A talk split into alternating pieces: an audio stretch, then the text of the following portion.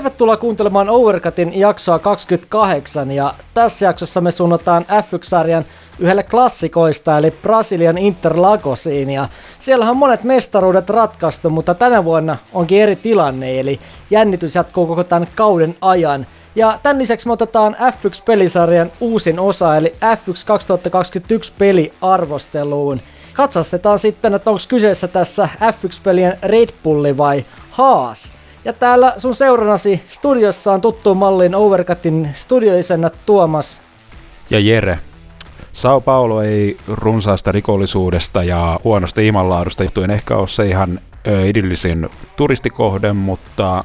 Interlakusin rata on ehdottomasti F1-sarjan yksi ö, kirkkaimmista helmistä ja siellä on nähty vuosien saatossa monta upeaa taistelua. Ja on rata itsessäänkin monen kuskin suosiossa. Ehdottomasti ja aina tunnelma kohillaan ja brasilialaisyleisölle saatiin tämmönen normaali tuhdimpi annos reisinkiä tänä vuonna, koska oli vuoden vika sprinttikisa viikonloppu kyseessä, eli kolmas, jota tänään, tähän kauteen on sitten mahtunut. Eli tämmöistä tällä kertaa, niin tervetuloa mukaan, suunnataan kohti Brasiliaa ja laitetaan jälleen moottorit käyntiin.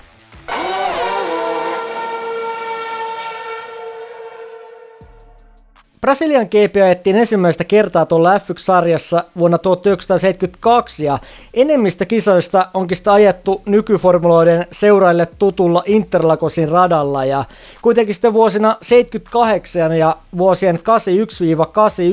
välillä ei ajettu täällä Sao Paulossa, vaan etniinkin Autodromo International Nelson Piqueen moottoriradalla Rio de Janeirossa. Mutta sitten vuodesta 90 ollaan yhtäjaksoisesti ajeltu tällä Interlagosin Sao Paulossa ja tämä nimihän tulee siitä tuttuun tapaan, että tämä alue on, tämä rata-alue on kahden tämmöisen järvialueen välissä. Ja nykyisellään tuolta radalta löytyy pituutta 4,3 kilsaa, mutkia 15 ja kierroksia jaetaan 71 kappaletta. Ja eniten voittoja löytyy Alain Prostilla, eli kuusi voittoa on saldossa – ja vielä 90-luvulla ja tuossa 2000-luvun alussa tämä kisa ajettiin tuolla kalenterin alkupäässä. Esimerkiksi muun muassa tämä klassikko, eli Brasilian kisa 2003, oli kauden ekoja kisoja, joista, josta monta kertaa ollaan Overcutissa puhuttu. Mutta toki tämä Brasilia muistetaan lukuisista mestaruudet ratkaiseista kisoista, jotka on usein sitten tapahtunut tässä kauden päättävissä kisoissa, joita on muun muassa ollut Kivin mestaruus 2007, tämä Hamiltonin kuuluisa mestaruuden varmistaminen vikassa mutkassa 2008, Battonin mestaruus Brownilla 2009 ja totta kai tämä Vettelin mestaruus ekamutkien kolarisoman jälkeen, josta sitten taisteli tässä kauden päätöskisassa 2012. Mutta tänä vuonna jättiinkin sitten taas sprintti lauantaina, niin oli vähän erilaista ohjelmaa luvassa, eikä todellakaan vielä mestaruus ole ratkennut millään muotoa. Kyllä, kilpailu on äärimmäisen kovaa ja se kilpailu ei tapahdu pelkästään radalla, vaan myös radan ulkopuolella, muun muassa nyt tallipäällikköiden ja tiimien johtojen välityksellä, joten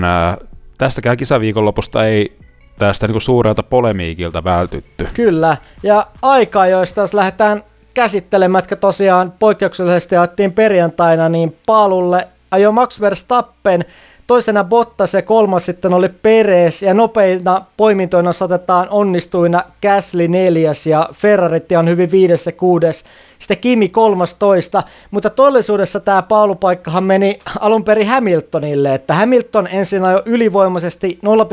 0,4 sekunnilla paalulle, mutta kuitenkin sitten tämä Hamiltonin kierros hylättiin ja Hamilton pudettiin vikaan ruutuun, koska tämä Hamiltonin avattavan DRS-takasiiven aukko oli 85 milliä liian suuri. Ja Hamilton näytti kuitenkin viikonloppuna, että tämä vauhti tuli ehkä ihan muista asioista. Otetaan huomioon tämä Hamiltonin viikonlopun moottorirangaistus ja moottorisen päivitys ja totta kai hienot ajotaidot. Niin tulee ehkä tämä vauhti muuta kuin tästä DRS-siivestä. Niin otetaan tähän alkuun tähän jakson puheenaiheeksi, niin onko tämä sääntökyttäys Jere mennyt Mersulla ja Red Bullilla jo liiallisuuksiin, että pitäisikö näin pienestä rajojen ylityksistä rankaista, kun tuntuu, että tällä hetkellä vähän kytätään puolin ja toisin tätä sääntöjen, sääntöjen äh, toteuttamista. Se, miten mä näen tämän tilanteen, on se, että mä en usko, että Hamilton ainakaan tästä rikkeestä mitenkään pääsi hyötymään tuntien ainakin Interlagosin radan ominaisuudet, että ne ei todellakaan painotu juurikaan tällaisiin korkeisiin suoravauhteihin. Tutkittaessa niin noita suoravauhteja esimerkiksi Valtteri Pottaksen välillä se oli aika hu, hu, hulpea se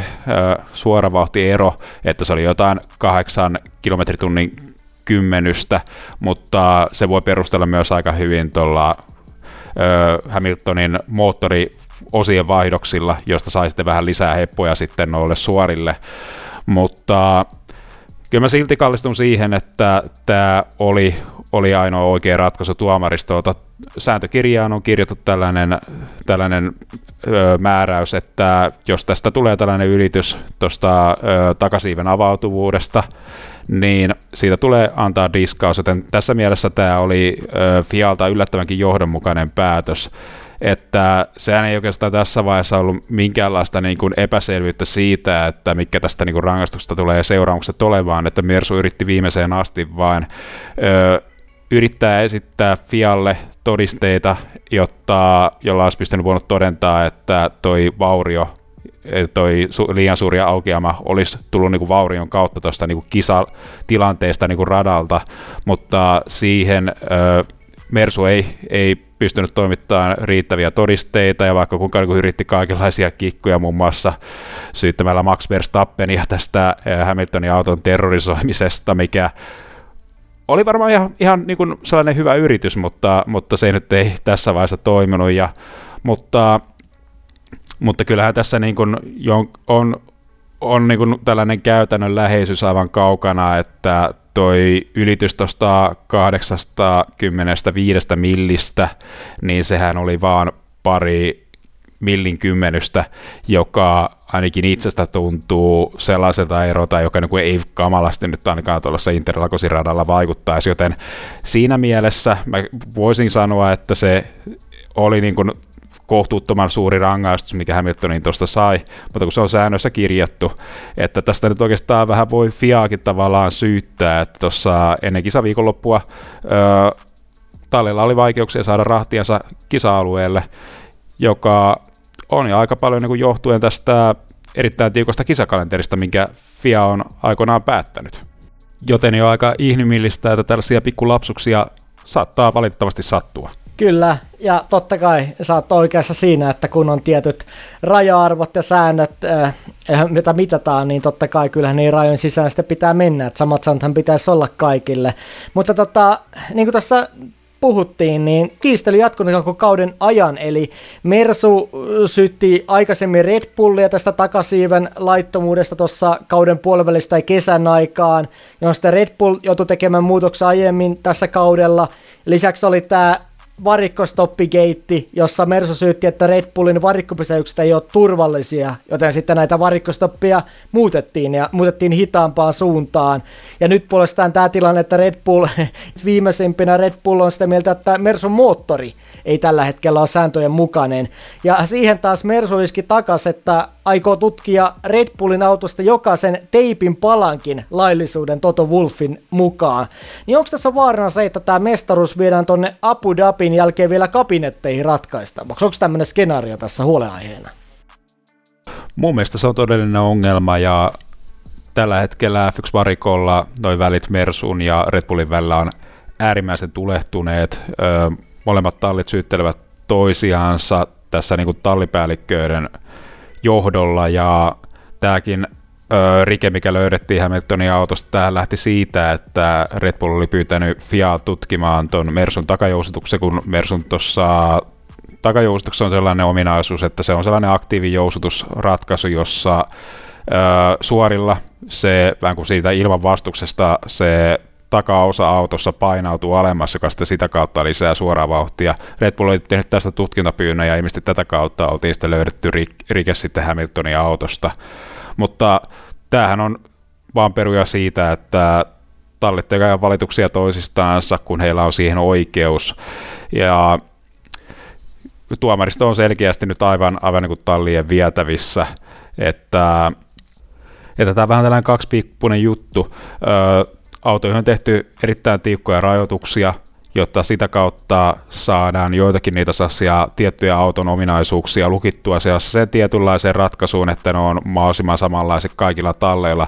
Ja vähän kuin osa tästä niin budjettisäästökampanjaa, niin että jos joku ratkaisu on vähän kuin jäädytetty sen tiettyyn muotoon, niin siihen niin ei tallien tarvitse käyttää kehitystyötä, joka on sitten vähän tässä pienemmille talleille hyvä asia, mutta tässä ei mene justiin tällaisia ongelmia, että, että sitten tallit alkaa etsimään sitten vikoja to- toisistansa ja tallit tekee sitä, koska heillä on siihen oikeus, mutta se ei näytä katsojan kannata ollenkaan hyvältä ja kyllä se niin pahimmissa tapauksissa niin voi pilata koko MM-taiston, että tallit eivät ö, häikäille kaihtaa minkälaisia keinoja myös näissä niin kuin tällaisissa kapinattipeleissä. Ehdottomasti ja Overcutilla ollaan kunnon racingin kannalla, että ei mene liian kabinettivehkäilyksi, mutta mennään tuohon sprinttikisan pariin, niin siellä sitä saatiin racingkään ihan radalla. Ja tosiaan Hamiltonhan sitten lähti sieltä hänniltä ja tarjosi meille kunnon ohitusshown, mutta Bottas otti sprinttikisaan vahvan lähdön ja piti ekan mutkaan hyökänneen Maxin takana, ja myös Sainzilta oli loistava lähtö siinä, ja ekan mutkan jälkeen oli peräti kolmantena. Ja nelosmutkan tultuessa Sainz haastoi jopa Verstappen, ja Max ajatui siinä leveäksi, ja Sainz kuittasi hienosti Maxin ja siirtyi toiseksi kisassa, niin tämä oli musta Sainzilta upea ja aggressiivinen lähtö, ja tämä on semmoista suorittamista, mitä mä ainakin itse otin Leclerciltä tänä vuonna, mutta tuntuu, että Sainz on viime kisassa laittanut jopa Leclerkin aika ahtaalle. Mä olen aina itse pitänyt äh, Sainzia tasana, tasaisen hyvänä kuljettajana, mutta en ehkä niin koskaan olisi pistänyt samaan koriin esimerkiksi Charles Leclerkin kanssa, että Leclerkia mä pistän edelleenkin sitä Ferrarin johtotähtenä, mutta kyllä tässä niin kuin ehkä tällaisessa tilanteessa näkyy se kuljettajan kokemus, että Sainz on ollut selkeästi pitempään F1-sarjassa ja Leclercillä on vähän tällainen vähän uudenlaisempi rooli tällaiseen tallissa pitempään olleena ja niin tuon tallin systeemit tuntevana niin sanottuna johtavana kuljettajana, mutta nyt se on vähän tällä kaudella justiin päässyt vaihtumaan, että, että Sainzi Saitsi se, niin se kokemus näkyy ehkä justiin tällaisena vähän äh, vaikeampana aikana, milloin sitä niin toimintaa siinä tallin sisällä rakennetaan, että voiko Leclerc olla vähän enemmän tällainen fiiliskuljettaja, että, että sitten vasta kun on sellainen huippuauto käsissä, niin sitten vasta sitä ö, tulosta aloitetaan Niin, tarjota. koska tuolta tietysti enää on huhupuheita ja näihin pitää tietyllä skeptisyydellä suhtautua, mutta on ollut paljon keskustelua tästä, että esimerkiksi Ferrarilla on arvostettu Sainzin työmoraalia ja sitä, miten ottaa tämän tallin ilmapiirin huomioon ja eri työntekijät, niin tota, että en tiedä sitten, onko siellä vähän kallistumassa vaaka vielä. Nyt pikkuhiljaa enemmän tuon Sainzin suuntaan Ferrarin odotuksissa, mutta täytyy ottaa huomioon, että ensi vuonna uudet säätömuutokset, tilanne voi olla ihan toinen, niin ei ehkä vieläkään mennä asioiden edelleen, mutta joka tapauksessa Sainz on ajanut tosi loistavasti tämän kauden. Ja sitten kierroksella kaksi nähtiin tuossa kisassa tilanne myös, jota ei kukaan tallipäälliköistä halua nähdä, eli ykkösmutkassa nämä Alfa Romeot kolaroi keskenään, että tämähän olisi Kimiltä ollut muuten ihan mahtava ohitus. Eli Kimi tuli tuohon ykkösmutkaan ulkokautta ohi Alonsosta, joka siinä taisteli Jovinatsin kanssa, ja näytti hetken, että Kimi menee molemmista ohi, mutta Kimi kanssa ehkä pikkasen liian aikaisin vasemmalle, ja tai tilaa. Yksinkertaisesti loppu tuossa kesken ja sitten tuli osuma Jovinatsin kanssa ja Kimi pyörähti siitä sitten nurmikolle, mutta pääsi jatkaa, jatka, jatkamaan tuota kilpailua, mutta ikävä, ikävä kyllä tämä Kimin vahvuus, eli kisalähdöt ja sprinttikisan nousut, niin nyt se ei oikein tapahtunut Brasiliassa. Kyllä, Kimihän on ollut yleisesti tällä uudella aikaa jo formaatilla, tällä sprinttiaikaa formaatilla yleisesti aina tosi vahva ja pystynyt sillä niin kuin sitä huonoa aikaa jo kompensoimaan ja napsimaan niitä sijoja siinä sprinttikilpailussa. Mutta tämä niin kuin, tällainen tosi ö, orastava ja hieno niin ohitus joka oli jo syntymässä, niin tällainen pieni lapsus ei jättänyt mun mielestä tilaa juurikaan ollenkaan. Että tällainen niin kuin, tilan hahmottaminen on, on, on niin kuin Kimin ehdoton vahvuus ollut läpi uran, että ollaan pystytty välttämään tuollaisilta kolareilta ahtaassakin tilassa, mutta tällä kertaa ei kyllä jättänyt tallikaverillensa yhtään tilaa. Onneksi sunnuntaina kisa meni vähän positiivisimmissa merkeissä. Ja kierroksella neljästen tilanne tuolla kärjessä normalisoitu, eli Max tuli Sainzista ohi ykkösmutkaan tullessa. Ja myös Norriksella Leclercillä nähtiin hyvää taistelua muutamaa kierrosta sitten myöhemmin, ja Norris nousi nelosmutkassa siellä viisi, eli McLarenilta. Positiivisempaa suorittamista kuin tässä vähän aiemmin. Ja viisi kerrosta ennen maalia on tarjonnut Hamilton oli saavuttanut jo ekan Ferrarin ja tuli sitten nelosmutkaan ohi Leclercistä ja vikalla kierroksella vielä sitten ykkösmutkassa Norriksesta ohi. Niin olihan tämä Hamiltonilta uskomaton suoritus, että tuolta takaa sprinttikisassa 24 kierroksessa sijalle viisi, vaikka sitten voikin sanoa, että ehkä vähän apuja tuli nopealla radalla näistä uusista moottoriosista uudesta moottorista tai uusista moottoriosista oli kyllä selkeästi apua, mutta se ei kyllä sulje pois ollenkaan, kuinka hieno suoritus toi oli kokonaisuudessaan, että kumminkin nousi jonon hänniltä 15 sijaa, ja siinä oli muutama sellainen erittäin näyttävä ohitus, varsinkin tämä kruunas oikein tämän koko shown, tämä viimeisen kierroksen ohitus Norriksesta, jossa kuinka tajuttoman kaukaa Hamilton jarrutti sieltä, että tuli niin tosi myöhä, myöhäisen ja niin kuin sellainen aivan käsittämätön kyllä, että, että niin kuin ei minkäänlaista renka, renkaiden lukkiutumista, että kyllä se, niin kuin se sellainen niin kuin perstuntuma on ollut aina Hamiltonilla sellainen niin kuin vahvuus tuollaisessa oitustilanteissa ja tämä oli kyllä tosi hienoa näytöstä niin kuin kokonaisuudessaan. Toki siellä on muutama kuljettaja, jotka niin kuin vähän ajatteli siinä niin kuin viimeisillä kierroksilla, että, että koska Hamiltonilla oli, oli siinä niskassa se jo tiedossa, että tulee se eh, viiden sekunnin lähtöruutu rangaistus, että eivät lähteneet yrittämään siinä mitään yltiöpäistä, koska tiesivät, että kumminkin tulevat nousemaan sitten lähtemään edeltä kilpailuun, mutta se ei kyllä sulje pois kyllä kuinka hieno suoritus tämä kokonaisuudessa Joo, oli. kyllä ehdottomasti tosi hienoa ajamista. Ja sitten Hamiltonille vielä täytyy antaa respektiä siitä, että Hamilton kuitenkin maltto tuossa startissa ei mitenkään höntyily tai hölmöily, mutta kuitenkin se teki ne ohitukset ratkaisevissa paikoissa. Ja mulla tuli vähän tuosta Hamiltonin suorittamisesta mieleen toi Schumacherin vikakissa Brasiliassa 2006, jolloin sitten Schumacher rengasrikon seurauksena putosi tuonne hännille. Ja sitten osoitti hienoja ohituksia ja lopulta oli maalissa neljäs. Mutta tota, voittoon sprintissä ajo kärjessä lähes täydellisellä suorituksella Valtteri ja siinä perässä sitten Verstappen ja kolmas hienosti Sainz, niin näille kolmalle ekalle tosiaan tuli pisteitä, muut jäi sitten ilman, eli neljäntenä Peres, viides sitten Hamilton, jolle moottoriosen vaihto tuli sitten vielä päälle ja viis, viiden ruutun rangaistus sitten sunnuntaille. Ja Kimi oli valitettavasti sprintissä lopulta 18, eli vaan haasit jäi taakse. Mutta nyt on kolme sprinttiä ajettu ja ensi vuonna ilmeisesti tulossa lisää näitä sprinttikisoja meille, niin ihan lyhyesti, millaisia ajatuksia nyt kun on kaikki kauden sprintit ajettu, että onko tämä onko tämä jatkon arvoinen homma?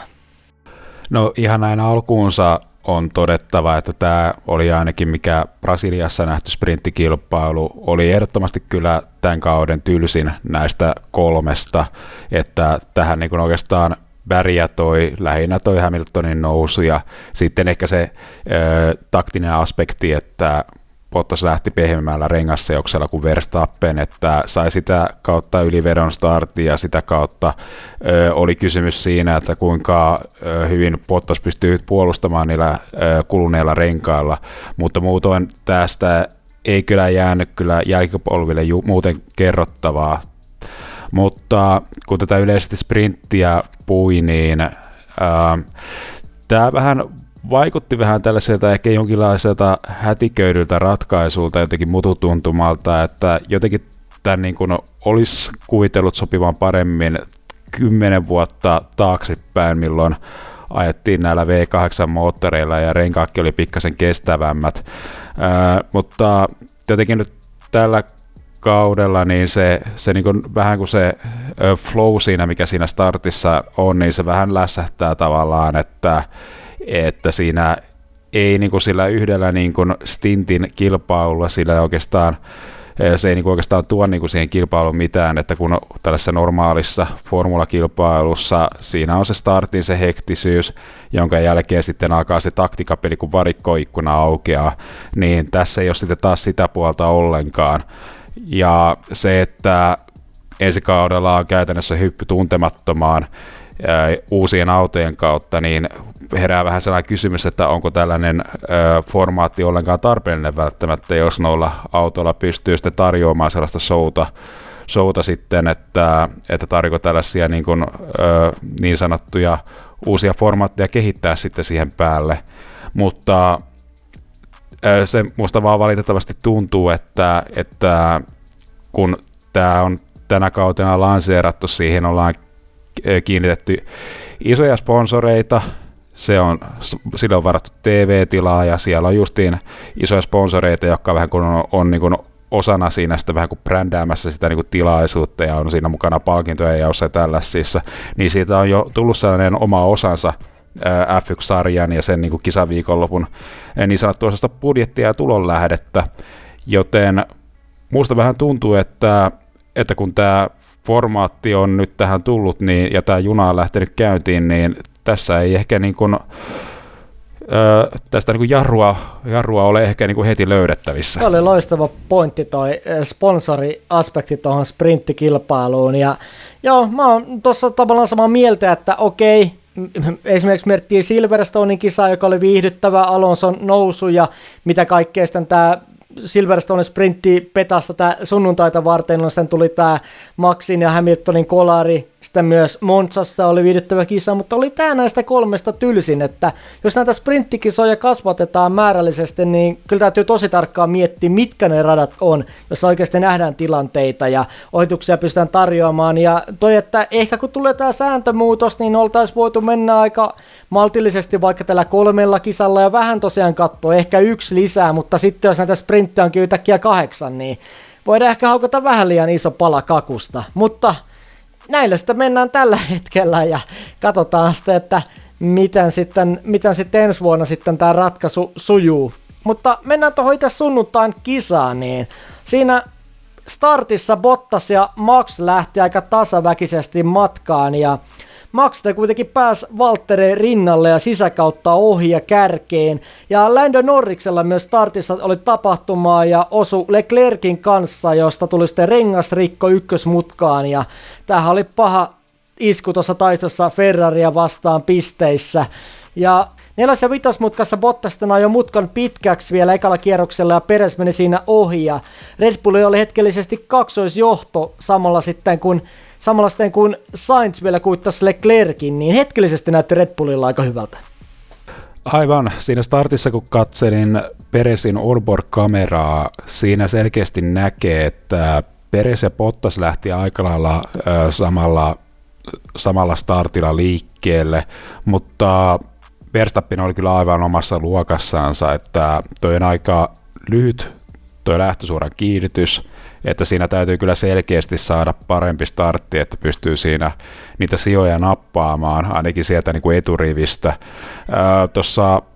perjantai sprinttikilpailussa Verstappenella oli ilmeisesti kytkimen kanssa ongelmia. Mä en tiedä sitten mikä oli, oli sitten tässä itse kilpailussa syynä sitten, että kuinka, kuinka paljon paremman startin Verstappen sai tuohon Pottakseen nähden. Mm, tämä niin kuin ehkä voisi niin katsoa läpi sormien, mutta se mikä mua niin kuin tässä Valtterin startissa ärsytti, ja joka on niin kuin jo pidemmän aikaa ärsyttänyt ja jonka mä oon niin kuin se ikävän trendi, jonka mä oon jo edellisellä kaudella huomannut, että Valterilla on vähän tapana, että siinä huonon startin jälkeen, niin siinä yritetään vähän niin kuin sitä hävittyä sijaa jäädä väkisin paikkaamaan, että tässäkin tilanteessa Valtteri yritti siinä vielä tuohon ensimmäiseen mutkaan tullessa roikkua siellä ulkokautta, joten siinä oli Verstappenilla erittäin helppo homma sulkea ovi Valtterilta, joten Valtteri joutui sitten ajamaan sitten tuonne ulos vähän kuin tästä niin kuin ajolinjalta liikaselle alueelle, joka sitten kun johti, johti sitten tällaiseen lumipalloefektiin, että Pereskin pääsi sitten tuolla ensimmäisellä kierroksella Valtterin kuittaamaan, joten jos Valtteria on ehkä niin kuin tässä kritisoitu tällaista pienestä pehmeydestä, mutta tällaisessa tilanteessa mun mielestä niin pitäisi olla maltillisempi ja, maltillisempi ja osata, osata jättää taistelut, jotka on jo käytännössä hävitty. Kyllä, ja toi ollaan koko kausi puhuttu tässä Valtterin noista starteista, ja sekin tuli tässä mieleen, kun ensi kaudella Valtteri siirtyi tänne Alfa Romeolle, niin voi olla vielä keski, tuolla keskiletkassa vielä, vielä tota, rankasevampaa, jos tulee tämmöisiä startteja kuin nykyään, koska sitten on vielä tämä kolareiden mahdollisuus, Jukit Tsunodat vieressä ja ei tiedä ensi kauden tietenkään voimasuhteissa, mutta keskiletkassa yleensä vielä tapahtuu sitten enemmän osumia ja tilanteita, niin sitten voi ehkä vielä, vielä sitten kisallisesti tulla vielä takki enemmän sitten tuommoiseen starttien myötä. Mutta sitten jos katsotaan tätä kisan kehitystä, niin ykköskierroksen aikana Hamilton hienolla ohituksilla oli jo siellä seitsemän, ja kuten tuossa puhuttiin, niin pakko antaa Hamiltonille krediittiä tästä taidosta tasapaintella noin hienojen ohitusten ja malttavaisuuden kanssa. Mutta kerroksella kolme sitten Hamilton pääsi jo Sainzin ohi ykkösmutkaan, jolta Sainzin kisan alkumusta oli vähän pettymys suhteessa kolmanteen ruutuun, ja ei mennyt kauankaan, kun Walterista antoi Hamiltonille tilaa tuossa pääsuoralla, ja Hamilton siirtyi jo kolmanneksi. Ja kierroksella neljä sitten saatiin romua radalle, kun Tsunoda jarrutti ykkösmutkaan tullessa liian myöhään, ja oli tämmönen aika Tsunoda-mainen epätoivoinen syöksy yrittäessä tuon Strollin ohi, ja tuli osumaan kylkeen ja hiilikuituu radalle, ja Tsunodahan teki tässä Red Bullille karhunpalveluksen, kun toi turvautu tuli radalle ton romun seurauksena sitten tämän episodin jälkeen, niin tota, ei, no, tässä Tsunodasta ollaan puhuttu niin paljon kauden aikana näistä suorituksista, mutta hetki näytti jo paremmalta, mutta ei enää, voisi sanoa. Tsunodalle annettiin muista tarpeetonta kritiikkiä Meksikon aikajon yhteydessä Red Bull-organisaatiolta, mutta nyt sille palautteelle kyllä olisi tarvetta. Tuo on ihan ylioptimistinen temppu, että täysin täysin myöhässä jarrutukseen ja aivan Strollin Ja kylkeen. kierroksella 14 saatiin sitä vähän lisää hiilikuitua, kun tuli vähän tämmöinen deja vu, deja vu-efekti tuossa Schumacherin ja Kimin ykkösmutkan taistosta, josta sitten kaverit meni 2012 kiassa rintarinnan ykkösmutkaan, mutta 2012 oli totta kai siinä isä Schumacher eli Michael Schumacher ja Sumi rinnakkain ja silloin oli puhetta, että jos tässä toisen tilalla olisi ollut esimerkiksi Maldonado, niin molemmat Kimi ja Schumacher olisi ollut sitten ulkona kisasta. Mutta nyt tämän isä Sumin tilalla oli tässä ykkösmutkassa ihan samanlaisessa tilanteessa kuin vuonna 2012 olikin Schumacher junior eli Mick Schumacher ja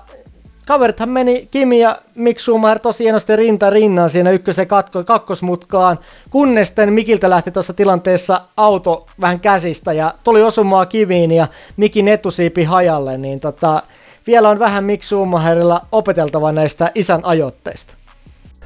Jep, kun Schumacher ajaa toisen kuljettajan kylkeen, hän tekee sen tarkoituksella, mutta tuossahan oli kisaviikonlopun alussa näitä tällaisia kuljettajien lehdistötilaisuuksia, missä Kimi ja Mik oli valittu omaan tällaisen pariksi tähän ö, viikonloppua edeltävään lehdistötilaisuuteen, niin tähän oli aika mun mielestä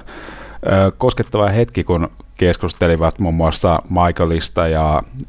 ja sitten siinä yhteydessä Mick harmitteli sitä, kun ei ole siinä uransa aikana ö, päässyt ajamaan oikein kunnolla kilpaa Kimiä vastaan, niin Kimihän siinä heitti, että, että hän odottelee tuossa seuraavassa kilpailussa, niin voi käydä sitten keskenänsä kilpaa. No, tämähän nyt vähän sitten kääntö tosi hupaiseksi, mutta kyllä pakko sanoa, että, että jos mikin otteet on tuossa kaksinkappalutilanteessa tuollaisella tasolla, niin Kimi ei kyllä ehkä näissä niin kuin seuraavissa viimeisissä kilpailussaan jää tota juniorsumia odottamaan. Niin, Kimi ei varmaan kauheasti hölläällä sitä noissa vikoissa kisoissa. Tuossahan tuli vähän tuommoinen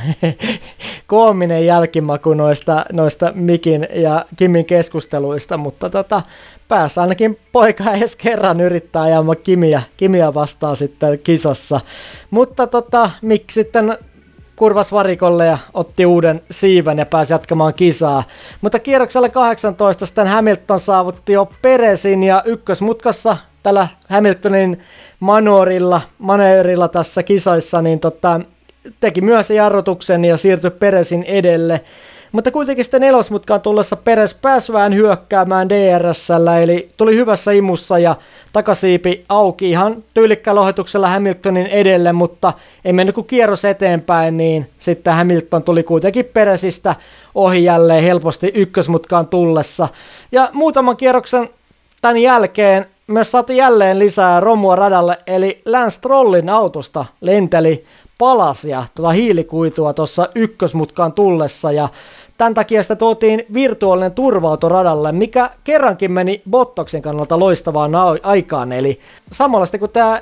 virtuaalinen turva oli radalla, niin Bottas pääsi kuittamaan peräisin tuossa stoppien yhteydessä, niin yleensä on Valtterilla aina mennyt, aina mennyt poskelleen nämä tämmöiset tilanteet, mutta kerrankin onni on nyt Valtterin puolella.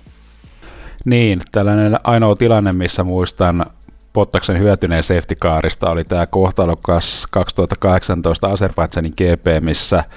Pottas pääsi safety carista ja sen avulla nousemaan kärkeen Red Bull-kuskien törttöydyn vuoksi, mutta Onnetar kyllä otti, otti saatavansa aika nopeasti sitten takaisin pari kierrosta ö, tämän onnenpotkun jälkeen, johtuen siitä, että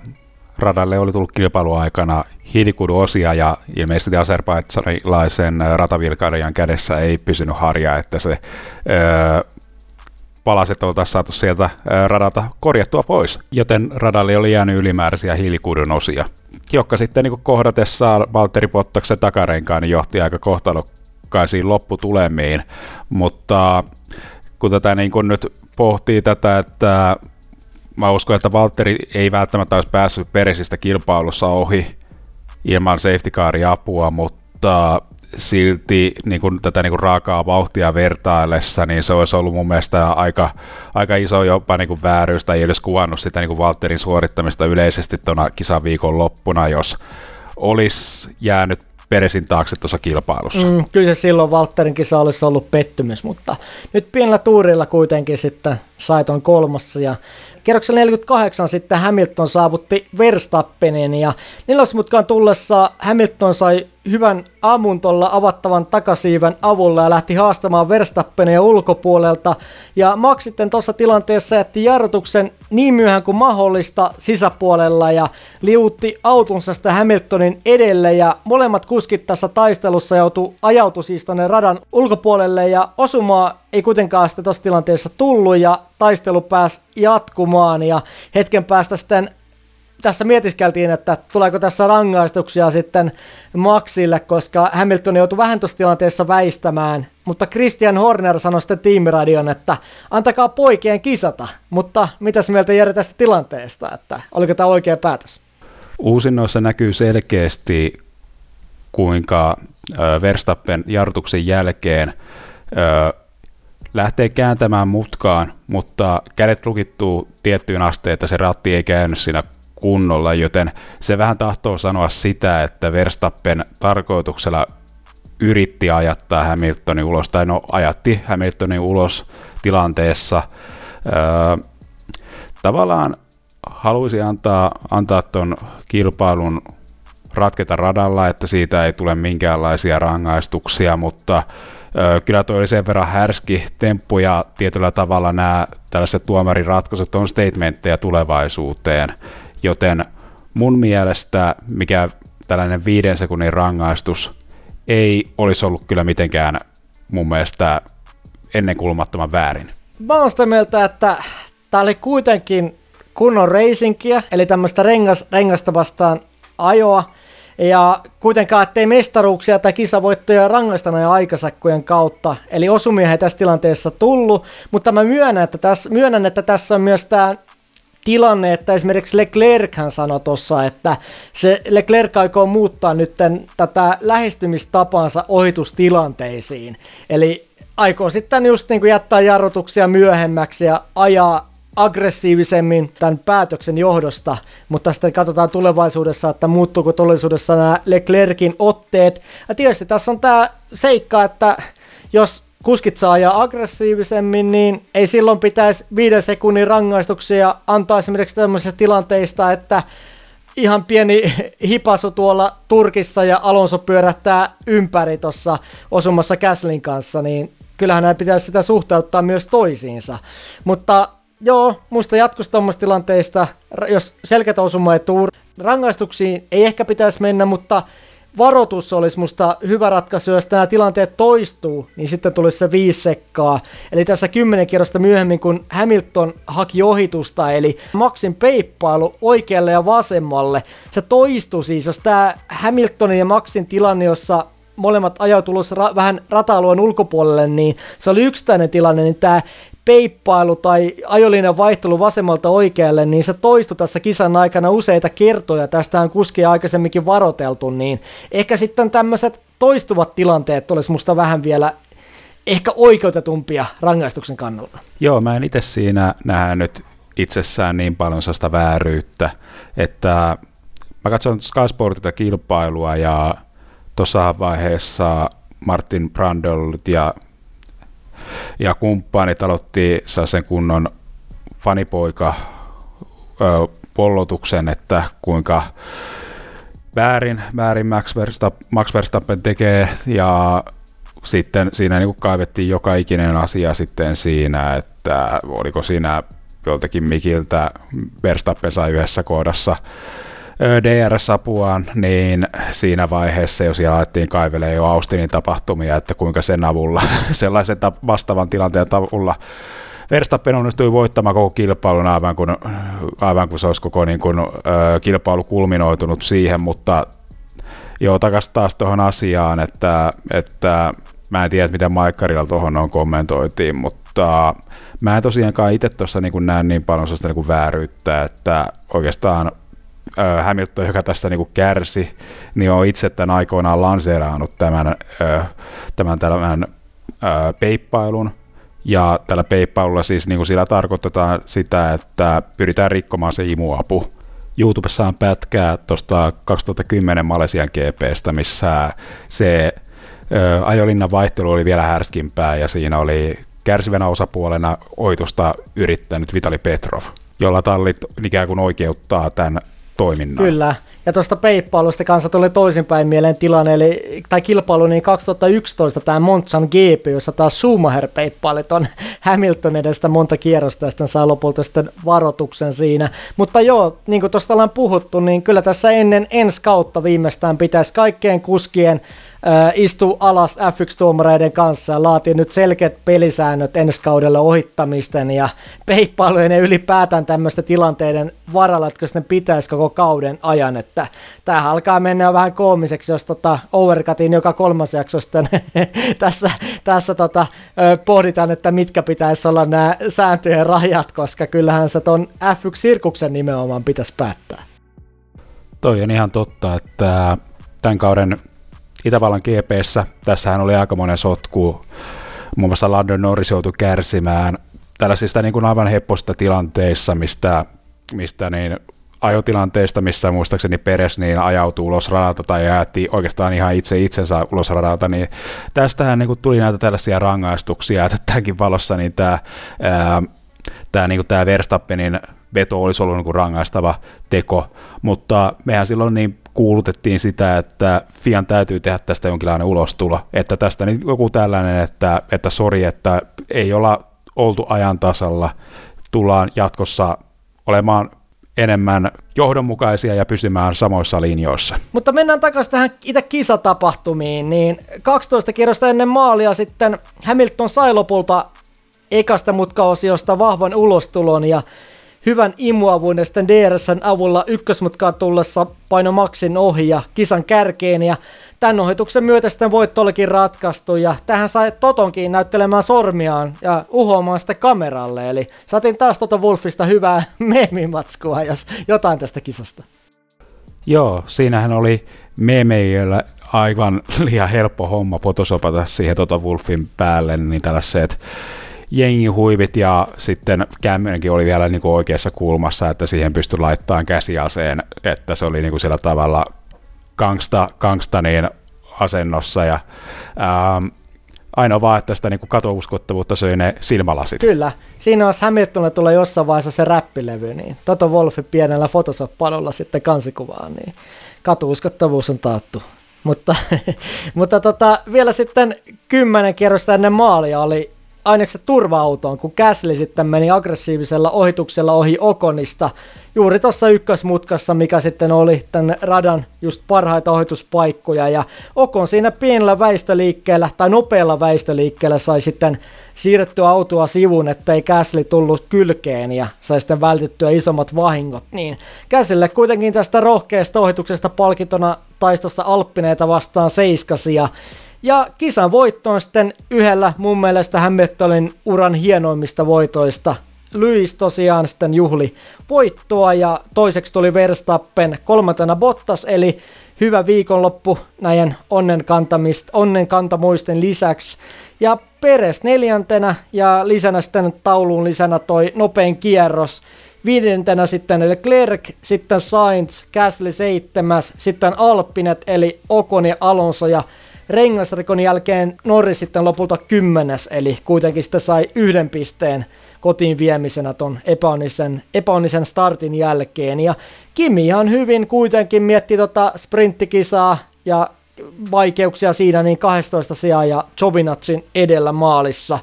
Mutta mennään tuohon meidän topit ja flopit listaan nytten, niin mulla on täällä ykkösenä, no mä paljastan nämä kaksi ekaa korttia samalla. Eli täältä löytyy kärjestä Hamilton ja Mercedes, eli kyllä Hamilton on kuitenkin listassa ykkönen, eli ihan ylivoimaisessa iskussa. Voidaan puhua tästä moottoritehoeroista, kun vaihdeltiin uusia osia, mutta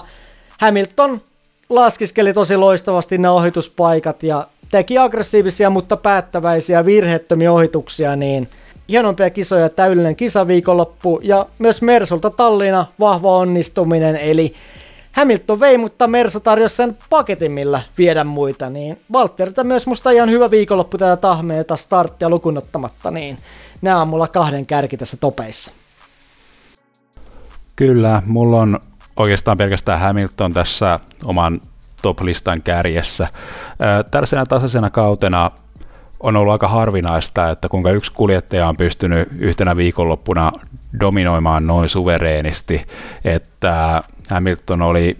viikonlopun jokaisena päivänä se hallitseva kuljettaja ja noin niin kuin ensinnäkin se perjantaina aika jokin tällainen 40 käppi seuraavaksi tulevaan, niin se on erittäin harvinainen Interlakosin radalla. Ja vaikka nämä rangaistukset, ne on perusteltuja ja ihan niin kuin ansaittuja, mutta erittäin tällaista suvereenia työskentelyä ja siis niin kuin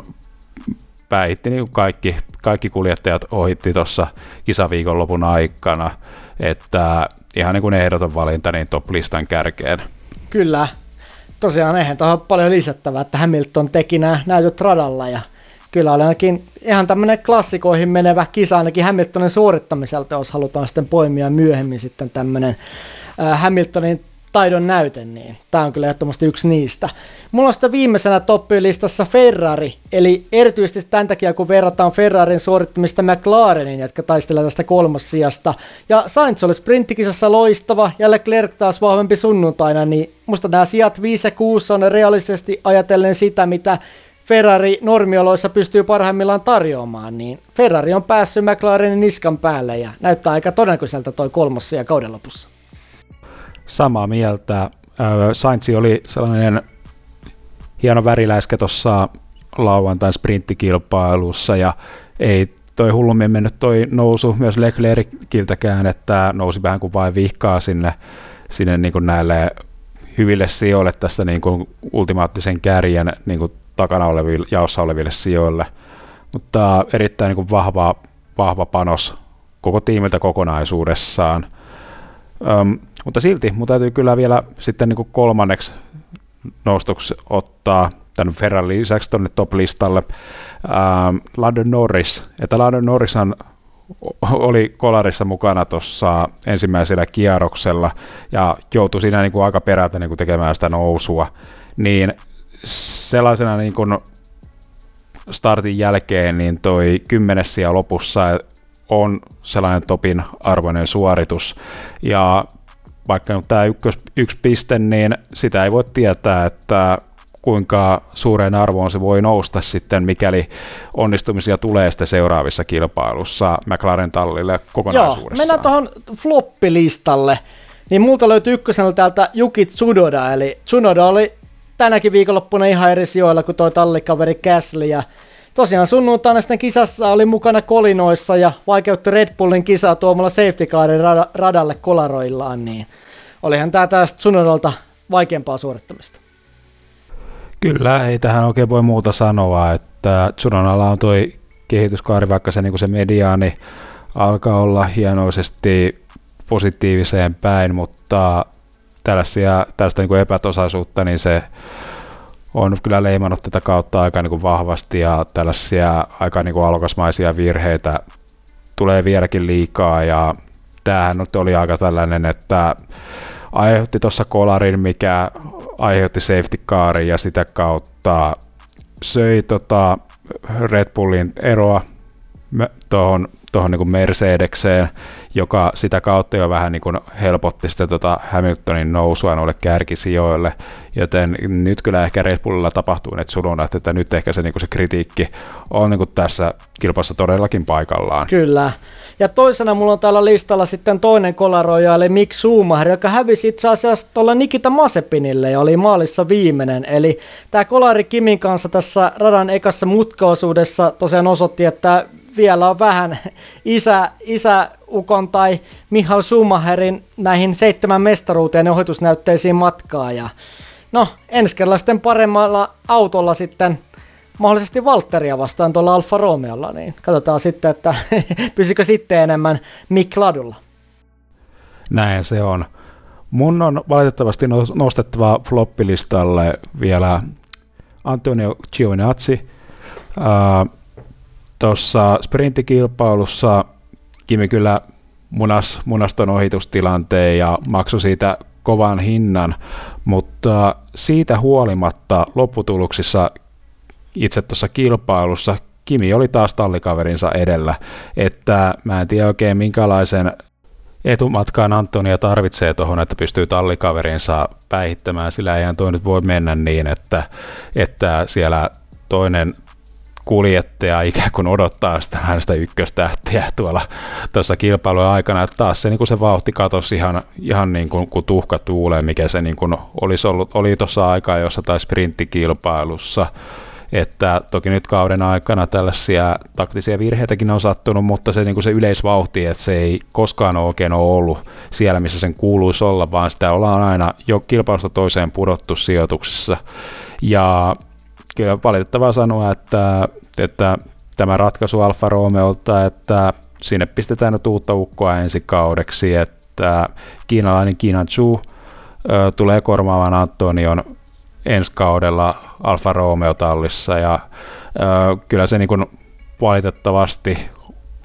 on tässä vaiheessa niin kuin ihan paikallaan ja oikea ratkaisu. Kyllä, onhan noin Jovenatsin suoritukset, vaikka sympaattinen kaveri onkin niin nähty, mutta tsemppiä sitä Formula ei, että siellä hurra jatkuu tuolla Dragonin riveissä ensi kaudella tämän Setti Kameran tallikaverina, niin katsotaan millaista, millaista suorittamista sitten siellä.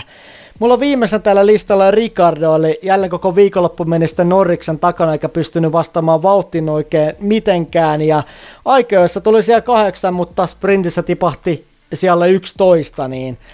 ei pysty oikein kisassa tarjoilemaan minkäänlaista ihmeellistä, vaikka sitten tämä kisa päättyi konerikkoon. Että tästä Ricardosta nyt ei paljon kantaa lisällä, koska on tullut Overcutilla vähän tutuksi juoniksi tämä Ricardo täällä floppilistalla, mutta minkäs mahtaa. En mä mielellään Ricardo tänne lisäisi, mutta suorittaminen on ollut nyt vähän mitä on. Aivan samaa mieltä. Tällä kertaa mä jätän Ricardon rauhaan, mutta annan viimeisen ö, floppiiskun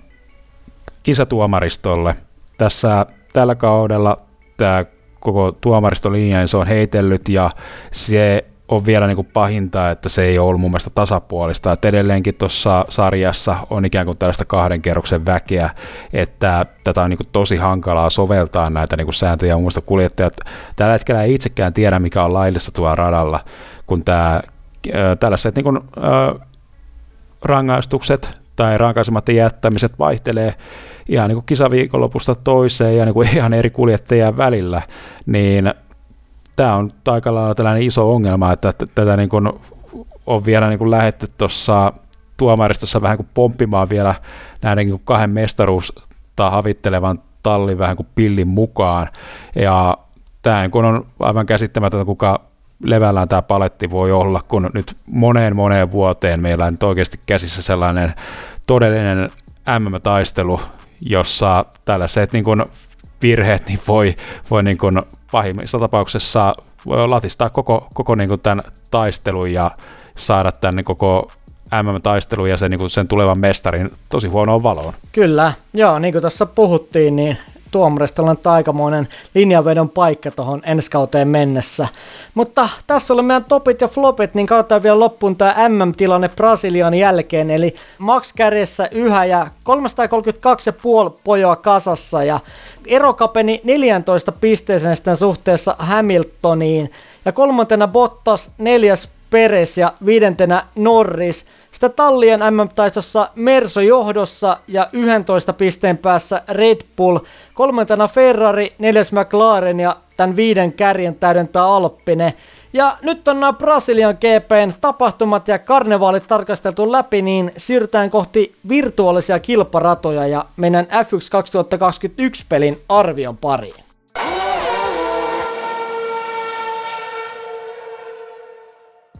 Nyt ollaan Overcutilla palattu virtuaaliradoilta takas studioon ja meillä on arvostelussa mainekkaan F1-pelisarjan su- uusin osa eli F1 2021, jossa on kehittäjänä ajopelien veteraani Codemasters ja julkaisijana EA Sports. Ja tämä peli löytyy usealta alustalta eli Pleikkari 4, PS5, Xbox Oneilta, Xbox Series XSltä ja PCltä. Ja meillä tässä arvion niin sanottuna rautana on toiminut PlayStation 4 Pro-konsoli. Ja voidaan lyödä heti kättelyssä tässä tämän vuoden osan keskeisimmät uudistukset pöytään. Ja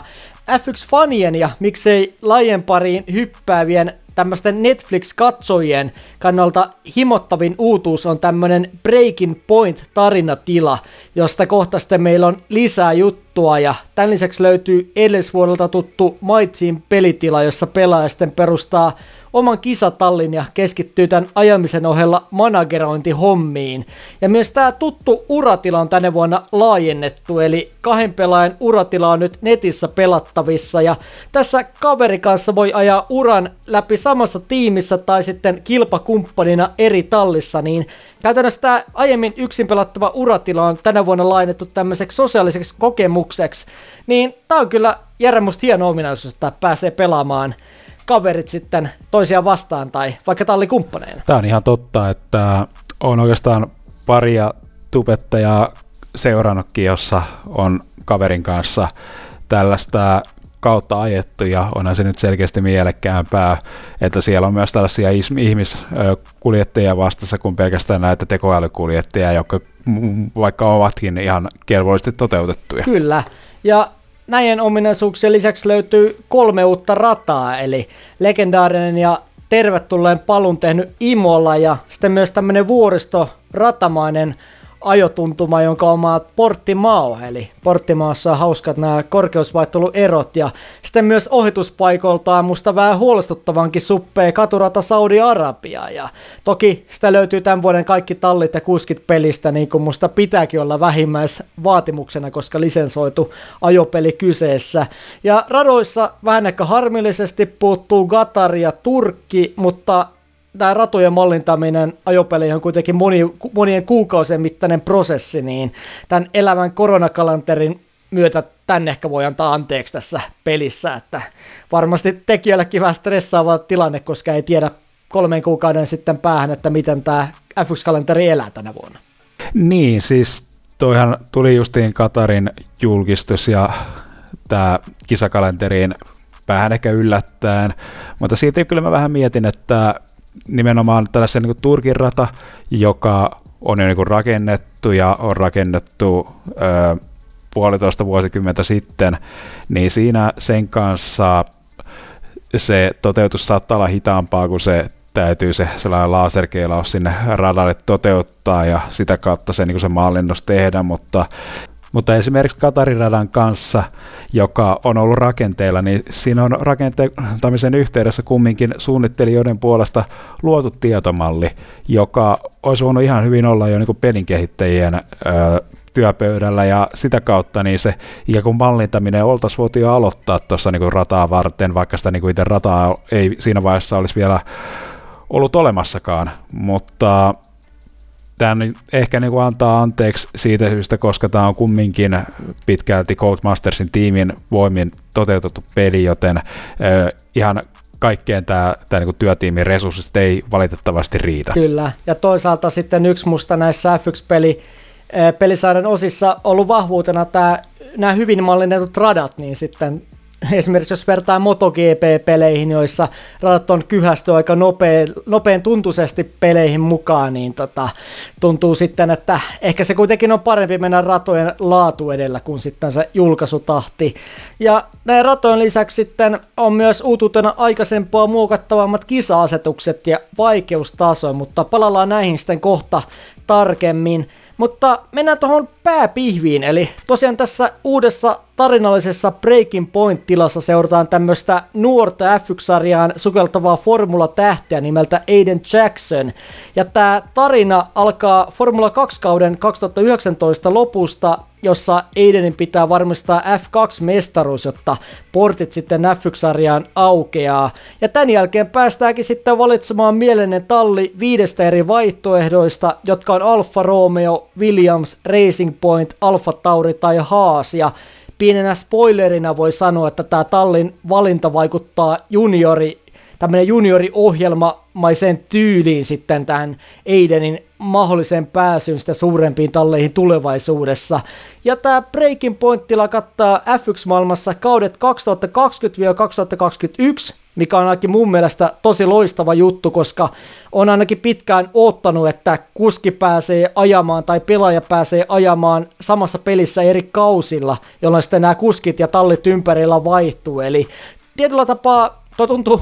nostalgiselta ajaa Magnussenia tai Krosania vastaan ja nähdä, kun sitten tulee sitten Masepinit ja Pikkusomit sitten Haasille tilalle seuraavana vuonna, tai esimerkiksi Racing Pointilla ajaessa sitten seuraavana vuonna koko talli menee uusiksi ja vaihtuu brändiltään Aston Martiniksi, jota sit, josta sitten tallipäällikkökin laittaa tuossa pelissä mailia, niin musta tämä nostaa hienosti tunnelmaa ja on tosi tyytyväinen, että tuohon otettiin toinenkin kausi mukaan tuohon, että näkee tämän tavallaan tämän kronologisen historiallisen kehityksen tuossa kausien vaihtuessa.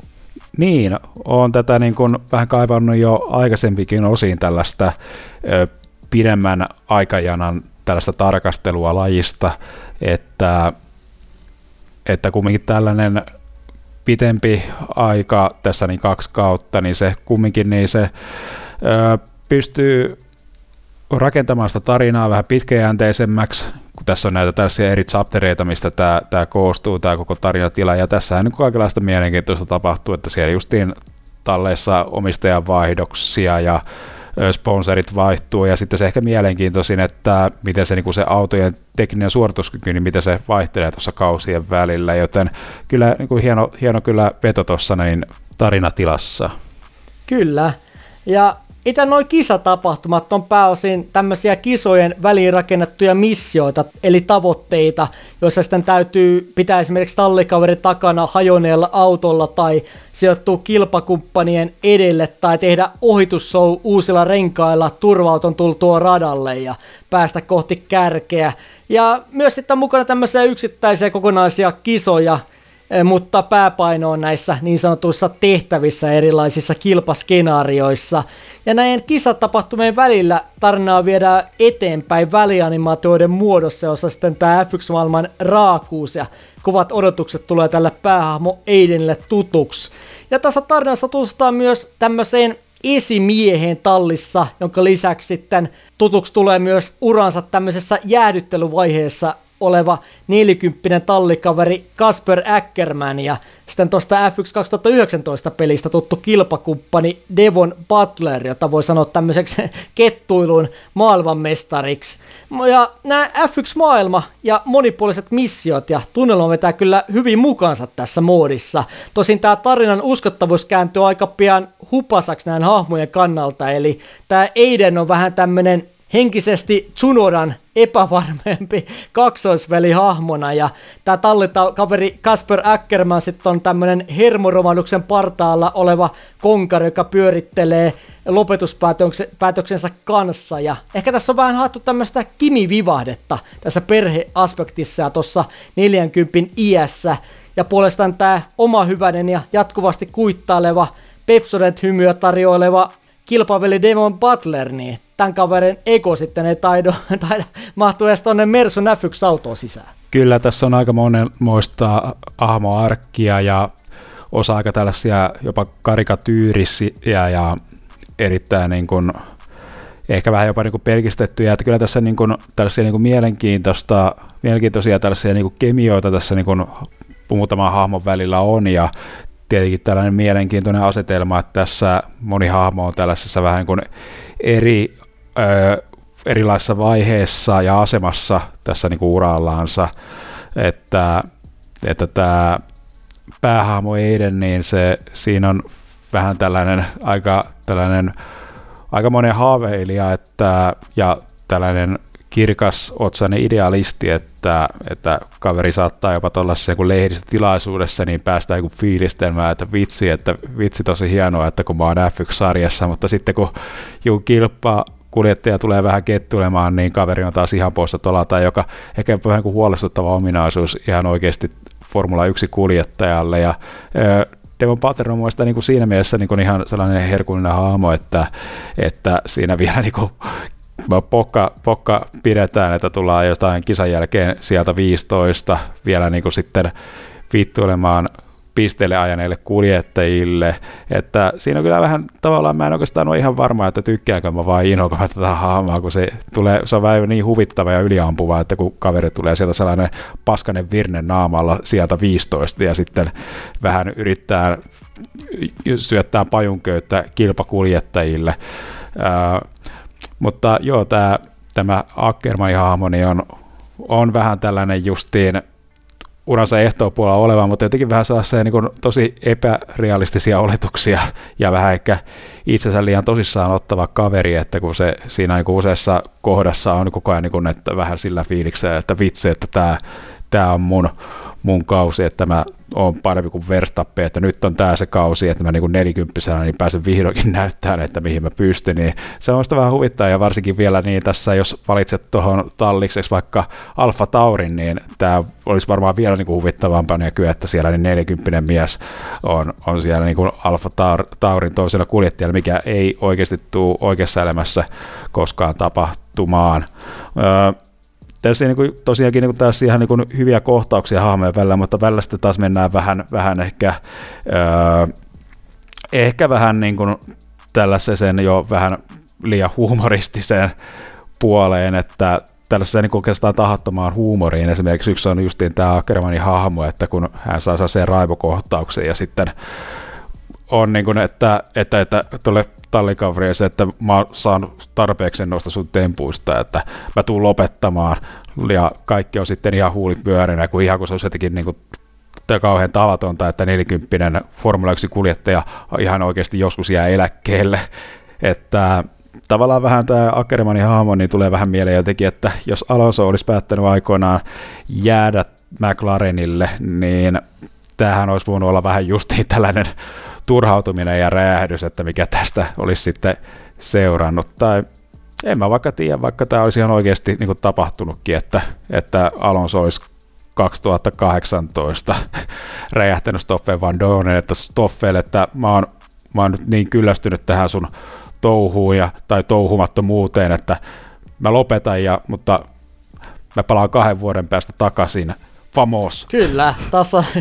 sitten vielä yhdistettynä tuohon välianimaatioissa käytetty sinänsä ihan tyylikkääseen tämmöisen ulkoisen kehitystiimin eh, toteuttamaan tämmöiseen renderöityn grafiikkaan, jossa näitä hahmojen ilmeitä kyllä ylisuurennella aika paljon ja jonkun verran liiotellaankin tämmöiseen Pixar-tyyliseen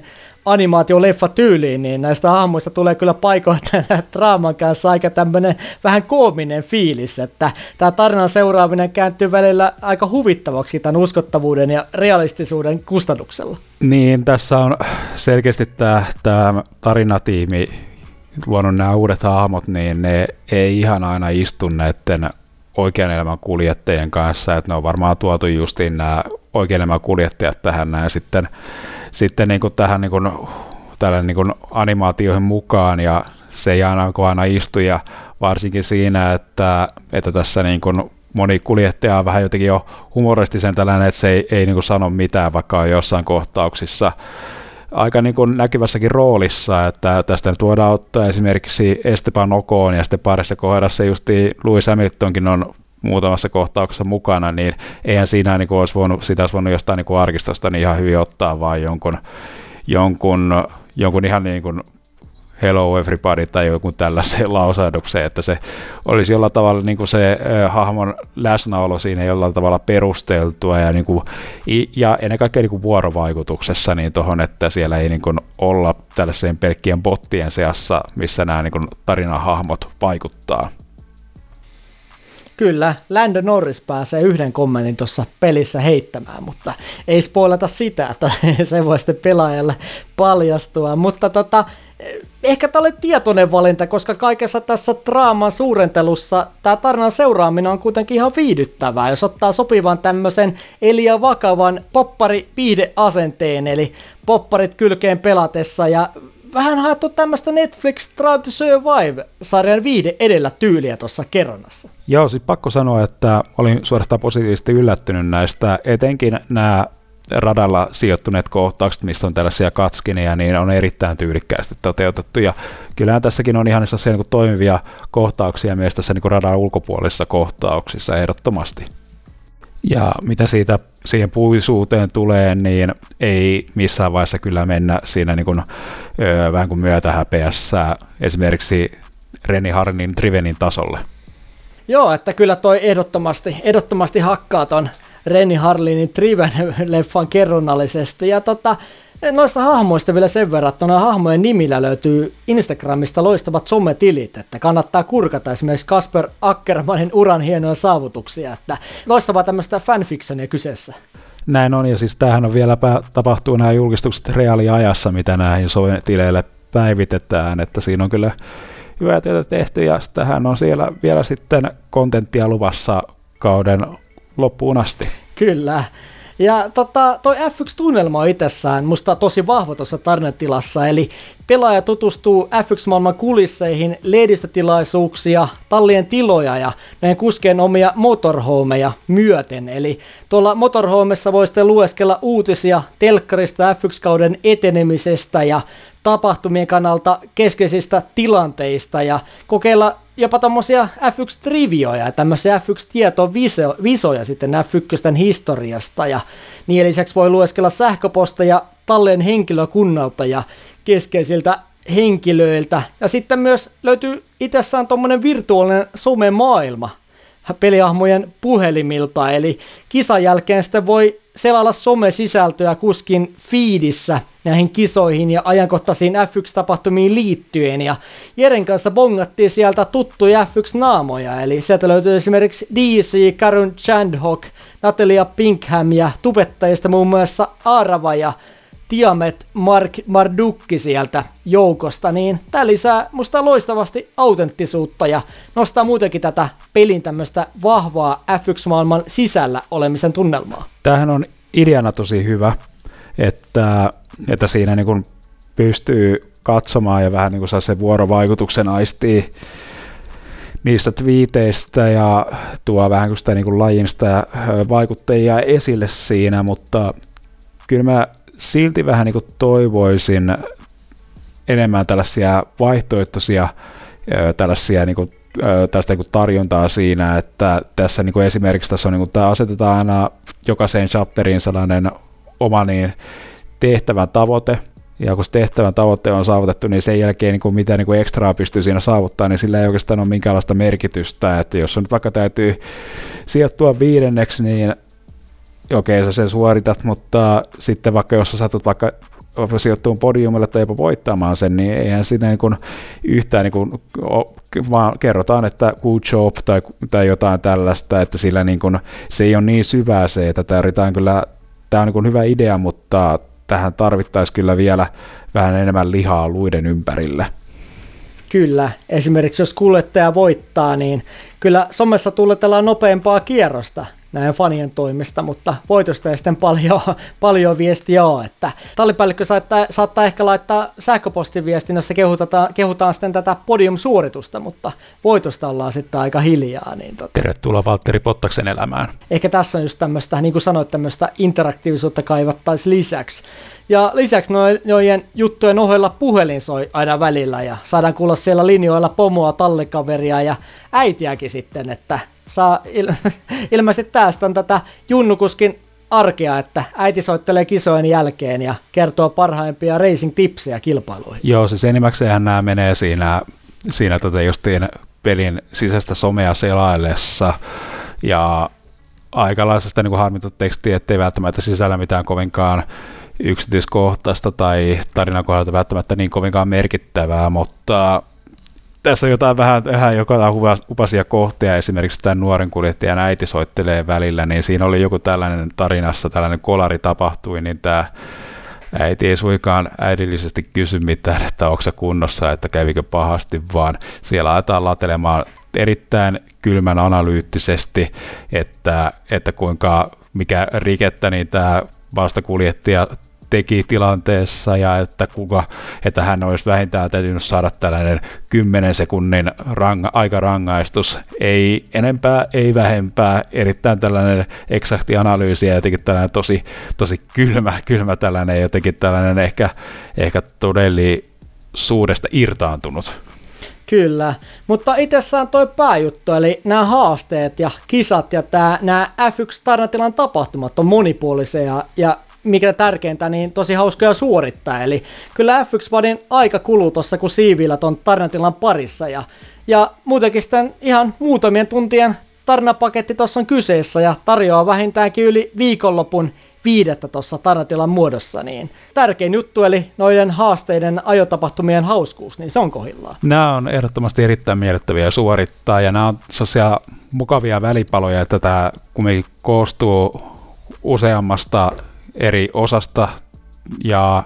siinä on sitten aina yhdessä niin tämä yksi tehtävä suoritettavana. Ja nämä on sellaisia niin sopivia välipaloja, että näissä ei kyllä, kyllä kamalan kauaa mene niin kuin per tehtävä, että tämä niin kuin soveltuu erittäin hyvin tällaiseen niin kuin pieneen, pieneen pelaamiseen, jos niin kuin on vähän aikaa. Ja ja tämä justiin etu tässä, että tämä niin nopeus, että jos sattuu joku tällainen vähän tylsempi tehtävä tai joku sellainen rata, mikä ei ole niin mieleen, niin voi tuudittautua siihen, että sitten siinä on seuraava tehtävä tai rata sitten jo paljon mielenkiintoisempi itselle. Kyllä. Sitten jos keskittyy näihin miinuksiin tuossa tarnan tilassa, niin tämä on musta pieni miinus tässä, että pelaajan pitää läpästä nämä tavoitteet kisoissa, tai sitten seurauksena on tämmöinen perinteinen game over, eli täytyy aloittaa kilpailu alusta. Eli tässä mä toivoisin tietynlaista haarautuvuutta, eli jos pelaaja ei läpäisisi tavoitteetta läpi, niin sitten pelaaja voisi saada vaikka pomolta nuhteet tai useiden epäonnistumisten jatkuessa pudota alempaan talliin, niin kuin tuossa tämän pelin uratilassa tapahtuu. Eli kuskitaan tämä Aiden tippuisi Racing Pointilta Williamsille. Niin tota, tämmöiset skenaariot ja tapahtumien tietynlainen ö, yhteys sitten näihin suorittamisen ja seurauksen, seurauksien välillä sitten no, toisi ihan miellyttävän lisään tämmöiseen vanhanaikaiseen onnistu tai epäonnistu tai aloita uudelleen tyyliseen tehtävämalliin verrattuna, niin tämä toisi uskottavuutta ja semmoista kilpamaailmassa olemisen tuntua vielä enemmän tuohon peliin. Niin ehkä sitten ensi vuonna toivottavasti sitten tähän kiinnitetään vielä enemmän huomiota. Joo, muistaisin, että jonkun vuoden Fifassa niin oli, oli tähän panostettu tähän vastaavaan tarinatilaan oikein huolella ja siinä oli selkeästi sellaisia niin variaatioita, että että siinä oli useammalle tarinahahmolle kirjoitettu tällaisia niin kuin tarinapolkuja, että se ei aina niin kuin mennyt niin hohdokkaasti tai sitten niin hyvin, mitä, mitä siinä niin kuin olisi, että tämä on varmaan justiin tällainen aikakysymys ja kyllä mä uskon, että, että tämä tulee tästä korjautumaan, jos, jos vaan niin kuin EA Sport ja Codemasters päättää tätä, tätä niin kuin tarinatilaa jatkaa sitten myös seuraavassa osassa. Kyllä, ja toisena pienä miinuksena mä sanoisin, että toi F1 2021 peli, niin kuin tuossa kohta puhutaan lisää, niin on kokemuksena muokattavin ja säätömahdollisuukseltaan ja vaikeusasteeltaan kustomoitavin peli tähän mennessä, niin toivoisi tätä muokattavuutta myös enemmän tuohon tarinatilaan mukaan. Eli tämä tarinatila sieltää kolme eri vaikeusastetta, mutta esimerkiksi tätä uusittua vaurion mallinnusta ei saa täysmittaisesti päälle tuossa tarinatilassa, eli täytyy tytyä tämmöisiin keskivaiheen vaurioihin, keskiasteen vaurioihin voisi sanoa, niin tota, lisäksi voisi sanoa, että tämä vaikeusasteen säätöjä yhtä laajamittaista kuin muissa pelitiloissa, niin ehkä tämmöistä pientä kustomoitavuutta, joka kuitenkin on tämän vuoden osa valttikortti, niin toivoisi myös tähän tarinatilaan mukaan. Just näin, ja toinen, mikä niinku itsellä tuosta tosta niin omasta tästä niinku kustomoinnista tässä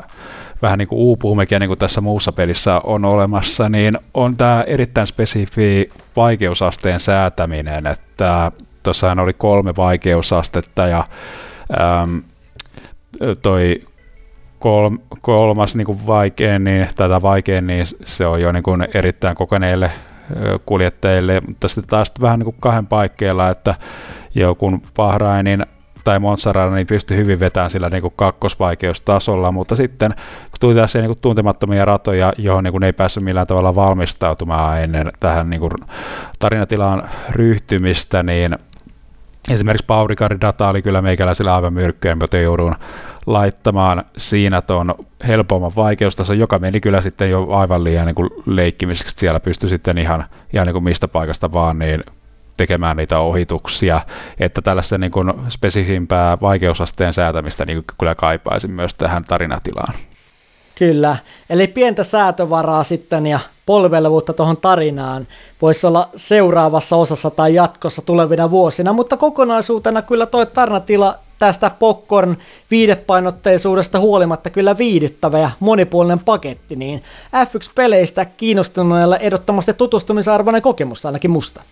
Mennään tuohon audiovisuaalista toteutusta tarkastelemaan, niin musta graafisesti, kun mietitään tätä nykykonsoli, tai voisi sanoa edellistä konsolisukupolvea, eli tätä PlayStation 4-sukupolvea. Nythän on uudet konsolit saapunut niille onnekkaalle, jotka on pystynyt semmoset hamstraamaan, mutta jos miettii tätä meidän alustaa, eli PlayStation 4 Prota, niin graafisesti musta erityisesti ajaessa näyttävä ja sulava peli, eli ruudunpäytys pysyy siinä 60 frame rateissa ja sitten radoilla ja niiden ympäristöissä löytyy sitten mukavasti yksityiskohtiakin, erityisesti musta noihin MotoGP-peleihin verrattuna. Ehkä toi Sadekkelin toteutus oli vähän synkemmällä tyylillä musta aavistuksen hienompi tuossa viime vuoden painoksessa, mutta nämä on makuasioita. Ja radat kestellään televisiotyyliin ja totutusti kuskien sitten valmistautuessa tuolla gridillä ja mukana löytyy tänä, tämän vuoden uutuutena tämmöiset ratakohtaiset nippelitiedot, eli faktat tästä järjestäjämaasta. Ja sitten totta kai nämä podium-juhlallisuudet on mukana ratakohtaisena pokaaleineen. Ja näistä tarinatilan hahmojen huvittavista ilmeistä me tuossa puhuttiin ja niissä sitten toteuttajana onkin ollut tästä Codemastersista tämmöinen erillisesti tämmöinen erillinen tiimi, kehittäjätiimi sitten, joka on hoitanut, hoitanut tämän mallintamisen. Mutta sitten itse tuossa ennen kisoja, niin tämä kuskien ja tallihenkilökunnan mallinnus on tasoltaan aika vaihtelevaa. Eli kuskit on kyllä tunnistettavissa ja osa kuskeista ihan hienostikin mallinnettuja, mutta tämä tallihenkilökunta näyttää kyllä pahimmiltaan tämmöisiltä krapulaisen kalpeelta, kalpeelta hahmoilta uuden vuoden päivänä ja melko se elottomilta, että tässä on vähän kyllä pientä parantamisen varaa tuossa graafisessa asussa tolla saralla. Niin, siis Tuomas, eikö britit vähän jo näytäkin sellaisilta normaalistikin, mutta no joo, ää, toi on po, pitkälti pohjautuu pohjautuu tuohon tähän niin kuin 2016 vuonna julkaistuun grafiikkamoottoriin ja musta tuntuu, että niin kauan kuin tässä, tässä niin käytetään tai tätä niin pelejä julkaistaan myös tälle niin kuin vanhan generaation konsoleille, niin se kyllä, siinä kyllä mun mielestä tullaan todennäköisesti pysymään, että, että tämä niin kuin, kyllä niin kuin alkaisi kohta niin kuin kaipaamaan uusi, uutta tällaista niin kuin pelimoottoria, mitä tässä pelissä voitaisiin käyttää, että voidaan ottaa se uusi steppi, mutta musta tuntuu, että sen aika tulee sitten vasta, kun e, nämä uudet pelikonsolit ne saadaan maksaville asiakkaille ja, ja tämä pelit niin pystytään kehittämään pelkästään näille uusille konsoleille. Mutta muutoin niin tämä kaikki tällainen audiovisuaalinen toteutus on kyllä erittäin vaikuttavaa ja kyllä niin kuin ainakin tällaisella visuaalisella puolella on otettu kaikki, kaikki kyllä tehot irti näistä niin kuin vanhoistakin konsoleista, että ö, ajo sulla, su, rullaa riittävän suolavasti tai niin kuin tällaisessa niin kuin erittäin paljon niin kovia refleksejä, nopeita refleksejä edellyttävä urheilulaji niin edellyttää, että se, se täytyy olla sen ruudun päivityksen silloin aivan viimeisen päälle. Ja ä, audiossa niin kyllä on sitä niin hyvää niin kuin, jytyä, että tässä niin kuin, kyllä niin kuin, tulee sellainen vahvasti fiilis, että, että ajetaan tässä erittäin painavilla, mutta tässä erittäin tehokkailla kilpa-autoilla. Tällaiseen Pleikkaan elos tai tämän nykyisen Xbox-version, niin tämä ostaminen, ostaminen tai pitää pelin ostaminen näillä alustoilla niin ei todellakaan kyllä ole häpeä, että erittäin niin vaikuttavaa, vaikuttavaa tällaista kuin jälkeä tehty, että tämä on ehkä vaan se, että kun tämä pelimoottori ei ole tästä niin kuin muuttunut nyt viimeiseen viiteen vuoteen, niin musta tuntuu, että, että seuraava audiovisuaalinen steppi tullaan ottamaan sitten vasta seuraavassa konsolisukupolvessa. Niin, sitten kun noiden Pleikkari Vitosten ja uuden Xboxin saatavuustilanne vähän paranee. Mutta joo, on samaa mieltä, että toi ääni puoli on tosi ykevä ja moottorit hyrrää nautittavalla tavalla ja musiikit on myös ihan miellyttäviä, eli pysyy takalalla, mutta kuitenkin sitten niin ihan, ihan asiallisesti tukee tunnelmaa ja kisojen aikana kisain se tarjoaa kattavasti infoa pelaajan korvaan ja selostuksesta sitten vastaa tuttuun malliin David Croft ja Anthony and Davidson, jotka sitten tuo, luo tunnelmaa ennen ja jälkeen noin kisastarttien. Tosin sitten pienenä miinuksena voi sanoa, että osa tästä selostuksesta on kierrätetty edellisvuosien kommenteista, mutta tämä on aika yleistä näissä urheilupeleissä, jotka ilmestyy vuosittain. Ja vielä tuosta visuaalista ulkaisusta se, että noin uusinat on myös monipuolisia ja tyylikkäitä, eli niissä tarjolla tämmöistä lähikuvaa ja hidastuskuvaa myös näistä kisan parhaista tilanteista tämmöisessä highlights, eli kohokohdat ominaisuudessa, jossa sitten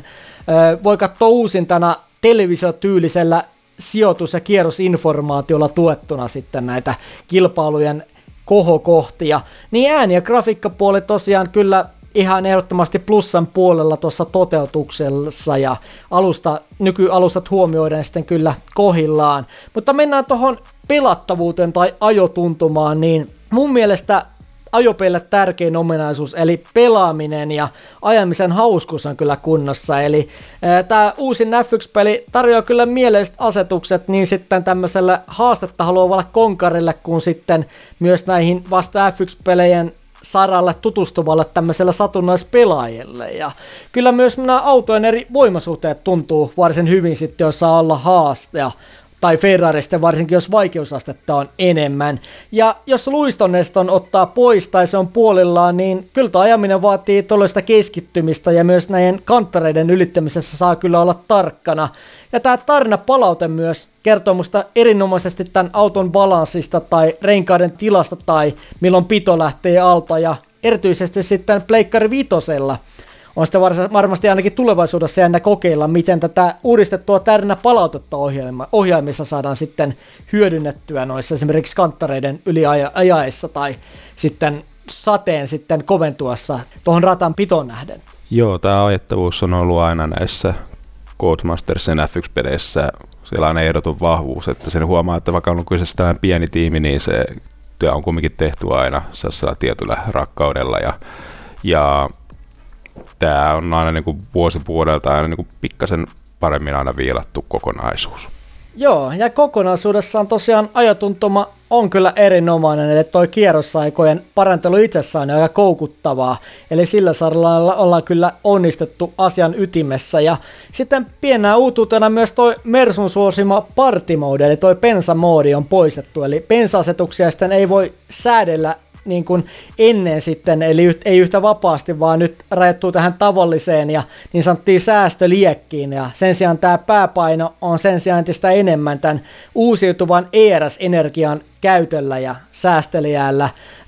käytön malttamisella sitten ja lataamisella sitten tuonne suorille. Ja myös mun mielestä tämä kisailu tuota tekoälyä vastaan on ihan nautittavaa ja vaikeusasteeltaan sitten tosiaan säädettävissä ää, tätä tarinatilaa lukuun ottamatta tosi kattavasti. Ja myös tekoäly tekee aiempaa enemmän virheitä, eli nämä turvautot ja virtuaaliset turvautot tulee kyllä näissä kisoissa tutuksi. Ja myös pienä uutuutena tämä virtuaalinen turvauto voi nyt vaihtua sitten välittömästi ihan fyysiseksi turvautuksi, jos tämä romun määrä radalla sitten kasvaa, mikä sitten tuo lisää jännittävyyttä noihin kisoihin. Ja lisähaastetta tuo myös tämä uusittu vaurion mallinnus, eli nyt pohjalevy ja auton sivuponttoonit voi ottaa osumaa tämän formulan lentäessä voimakkaasti sitten ilmaan kanttareiden ylitullessa tai muiden kuskien sitten osuessa auton sivuun. Ja myös uutuutena takasiipi ottaa osumaan, mutta musta vielä vähän liian hintsusti, eli paloja irtoilee takasiivestä, eli ja takasiipi voi vaurioitua, jolloin sitten DRS esimerkiksi voi lakata toimivasta, mutta kokonaan tätä takasiipiä ei saa irti. Renkaat hajoaa kyllä simulaatiovaurioilla, pienemmilläkin osumilla, kun kaiteisiin osuu ja etusiipi myös hajoilee varsin helposti, mutta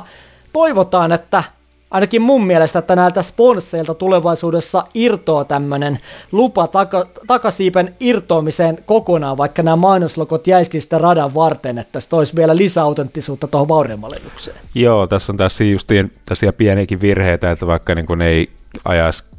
ajaisi niin kuin panteet vannetta vasten tuosta kuljettajaa tai osuisi mihinkään, niin kyllä niistä niin vauriot tulee myös tästä niin radan muilta alueilta, just tällaista jostain makkara, makkarakanttareista, mistä, mikä päältä ajettaessa niin pystyy tota, ö, auton pohjaa vaurioittamaan, joka on tavallaan ehkä hyvä ratkaisu, että se on niin siinä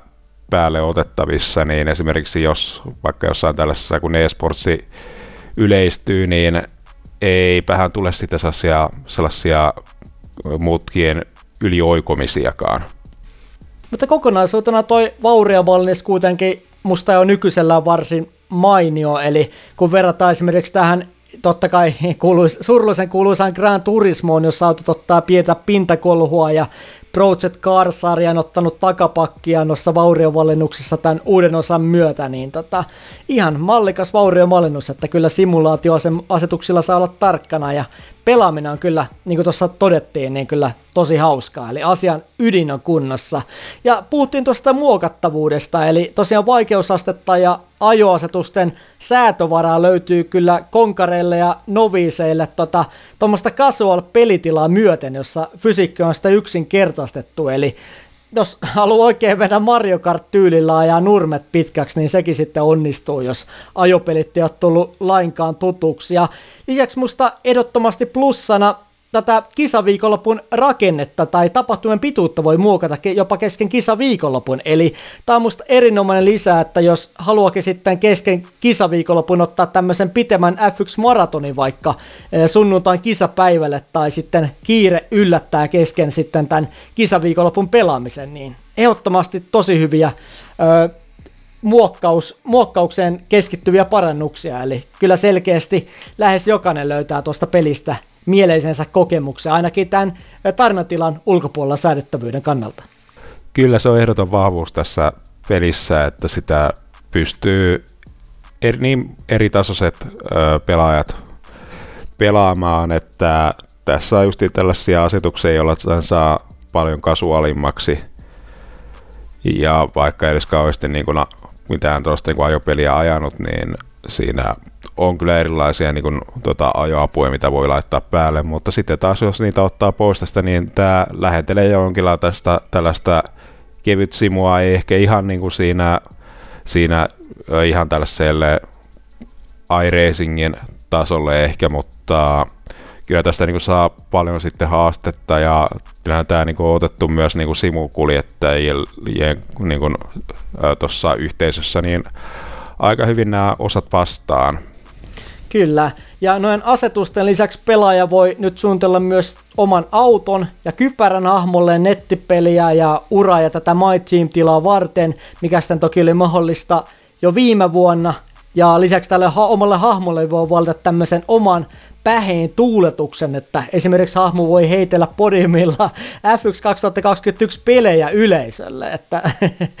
on pelihahmona ja kova formulapelifani, mutta lisäksi pelaaja voi nyt tuunata tätä Halo-turvakaarta haluamillaan grafiikoilla tai valita myös haluamansa tuultuksen kisan jälkeen, eli mitä tämä kuski sitten sanoo tuolla tiimiradiossa. Ja tälle kuskille löytyy esimerkiksi Valtteri tyyliin tämmönen To vomit may concern, have chat tyylinen voitto tuulehdus tiimiradioon, että sieltä loppuosa on vähän pehmennetty ja näitä tuuletuksia ominaisuuksia sitten saa avattua peliä pelaamalla tai halutessaan lompakkoa avaamalla, mutta muokattavuus on paremmalla tasolla kuin musta koskaan aikaisemmin näissä F1-peleissä, eli tästä kyllä ehdottomasti plussa. Tällaisena kypärä, kypärien väritysfanaatikkona vielä toivoisin tähän, että tässä olisi vielä enemmän tällaisia vaihtoehtoja tämän, näiden kypärien edittaamiseen, että tässä voisi olla hyvä, hyvä niin mahdollisuus, kun tämä on kumminkin tällainen multiplättäripeli, että jos vaikka ö, selaimella tai jollakin muulla alustalla, vaikka nyt justiin tietokonealustalla jollakin selaimella, niin olisi mahdollista ö, jonkinlainen, jonkinlainen ö, kypäräeditori valmistaa, tai ainakin ne jotain tällaisia templateja laittaa saataville, jotta niitä pystyttäisiin sitten tuomaan, tuomaan sitten tuonne itse peliin, että tämä on oikein hieno lisä ja saisi sitä, niin kuin sitä omaa, omaa niin kuin yksilöllisyyttä niin korostaa sitten noissa, noissa designissa ja kyllähän tämä niin kuin olisi vielä niin kuin kätevämpi nimenomaan kuin tähän tällaisia niin kuin puoliammattilaisia simukuskiakin tulee tähän niin kuin mukaan, että, että se saa sitten sen niin kuin oman, oman brändinsä tuotua myös sitten kypärien kautta. Toi on erinomainen pointti, ja se toi myös tuommoinen hyvä markkinointikikka, eli voisi olla tämmöinen oma, vaikka, vaikka somessa markkinoitu tämmöinen verkkopohjainen työkalu, jossa sitten voisi suunnitella kypäriä ja käyttää näitä pelissä ja sitten myös tota, esitellä kaverille. Ja toisekseen myös toinen ominaisuus voisi olla tulevaisuudessa tämmöinen, että kuskit voisi itse suunnitella pelissä tämän kypärän ja myydä näitä pelin kolikoita vastaan, näitä kypäröitä muille pelaajille, joilla sitten saisi ostettua sitten pelissä lisää, lisää erilaista F1-tavaraa. Niin tämäkin voisi olla tämmöinen sosiaalinen tulevaisuuden lisäominaisuus. Että. Ja muutenkin tosiaan tuossa kustomoinnin ohella niin pelattavaa löytyy kyllä tänä vuonna monipuolisesti, eli tosiaan voi rakentaa omaa tiimiä My Team-tilassa ja tosiaan niin kuin tuossa puhuttiin, niin löytyy myös uratila, jonka voi aloittaa nyt tuutuutena Formula 2-sarjasta ja edetä sitten tuonne F1 asti. Ja nämä pelitilat on pysynyt aika samalla, samankaltaisena viime vuodesta, mutta tietysti on mukaan tullut pieniä parannuksia ja heitetty mukaan lisää animaatioita muun muassa Will Buxtonin haastatellessa Formula-maailman parin hyppäävää uutta kuskia ja antamassa F1 kautta avaamia analyysejä välianimaatioissa tai aloitusanimaatioissa. Ja tosiaan ton koko F2-kauden voi ajella kokonaan pelissä, nyt 2020 kauden kuskeilla ja autoilla ja 2021 kuskit ja autot on vielä ikävä kyllä vasta tulossa, mutta Overcut ottaa vielä sitten myöhemmin syyniin, jos ne vielä tämän vuoden puolella saadaan tuohon peliin mukaan. Ja pienä päivityksen lisäksi toi autojen osien päivitys tai My Team-tilan kakkoskuskin taitojen hiominen on tehty sulovammaksi ja visuaalisesti selkeämmäksi uudelle pelaajalle. Ja Deluxe-painoksessa myös tässä My Team-tilassa saa ajamaan tallekaveriksi lain legendat ja tunnetut kakkoskuskit, eli Seinnan, Sumin, Prostin, Battonin, Niko Roosperin, Felipe Massan tai peräti David Goodharin eli DC, niin ajallisesti tähän ei ole kovin uskottavaa, että Prost tekisi lähes 70 vai onko jo 70 comebackin, mutta ihan hauska lisää F1-faneille, jos haluaa elää uudelleen tämmöistä unelmaa, että Senna olisikin hengissä ja ajaisi vielä, ajaisi vielä vuonna 2021 kilpaa. Joo, tällainen on lähinnä, lähinnä vaan ekstraa ja nimenomaan tällaista fanipalvelua, että, että ei niin kuin mikään sellainen välttämätön ominaisuus, mutta ihan kiva, että on tuolla mukana. Kyllä, mutta katsotaan sitten ensi vuonna kasvaako noin erityiskuskien erikoiskuskien määrä. Ja totta kai nettipeli ja split screen löytyy vuoden tapaan ja totta kai myös nämä eSports-haasteet, jotka päivittyy sitten kuukausittain. Mutta musta pienä ikävänä seikkana, ehkä sitten vähän isompana miinuksena tässä pelissä on se, että Sisältö on tänä vuonna vähän myös karsittu tämän kaiken uuden tieltä, eli klassikkoautot ja viime vuonna löytyneet tämmöiset erikois championshipit, eli mestaruuskisat on nyt pudotettu. Esimerkiksi viime vuonna löytyi tämmöinen sadekelian maailmanmestaruuskilpailu ja klassikkoautojen championshippi, samoin kuin tämmöinen mestaruuskisa, jossa oli vain katuratoja. Ja äh, sitten myös nämä klassikkoautot, erityisesti kuten 2004 vuoden Ferrari ja 2009 vuoden Broon, joka löytyy viime vuonna, niin nämä on kokonaan tiputettu pois, niin mä en tiedä, onko tässä syynä se, että ehkä ensi vuonna on vahvemmin sitten lisätty nämä klassikko-autot tuohon tarjontilaan mukaan ja haluttu sitten säästää siinä mielessä paukkuja ensi vuoteen, mutta onhan tämä aina musta sääli, että tämmöisiä, tämmöistä klassikkosisältöä tai ylipäätään sisältöä pudotetaan pois, erityisesti jos on vuoden 2004 Ferrari kyseessä. Joo, tämä on tällainen valitettava trendi, mikä tapahtuu aika useasti näissä tällaisissa vuotuisissa, vuotuisesti julkaistavissa urheilupeleissä, että en mä näe tässä niin mitään järkeä, järkeä muuten kuin, että tämähän on lähinnä vaan poistettu tuolta tuota nyt tämän vuoden osasta, että se voidaan sitten taas joku, johonkin toisen vuoden osaan tuoda takaisin ja sitä käyttää sitten sellaisena myyntivalttina. Kyllä. Ja toinen sitä noihin modeihin liittyvä pienempi pettymys musta odotuksiin nähen liittyy tuohon mahdollisuuteen hypätä F1-kalenterin mukaiseen tämmöiseen reaaliaikaiseen kisaan. Eli esim. kun tässä jaksossa me käsiteltiin tätä Brasilian kisaa, niin tähän piste tilanne skenaarioon, eli tähän reaaliaikaiseen skenaarioon ei pysty hypätä Maxina tai Lewis Hamiltonina, vaan sitten ainoastaan pelata tässä skenaariossa, todellisessa skenaariossa sitten itse luodulla hahmolla. Ja lisäksi sitten jälkeen pienempänä tai, tai niin pienemmän miinuksen jälkeen isompana miinuksena nämä pistetilan skenaariot laahaa pari kisaa perässä tätä reaalitilannetta. Eli esimerkiksi kun nyt tota,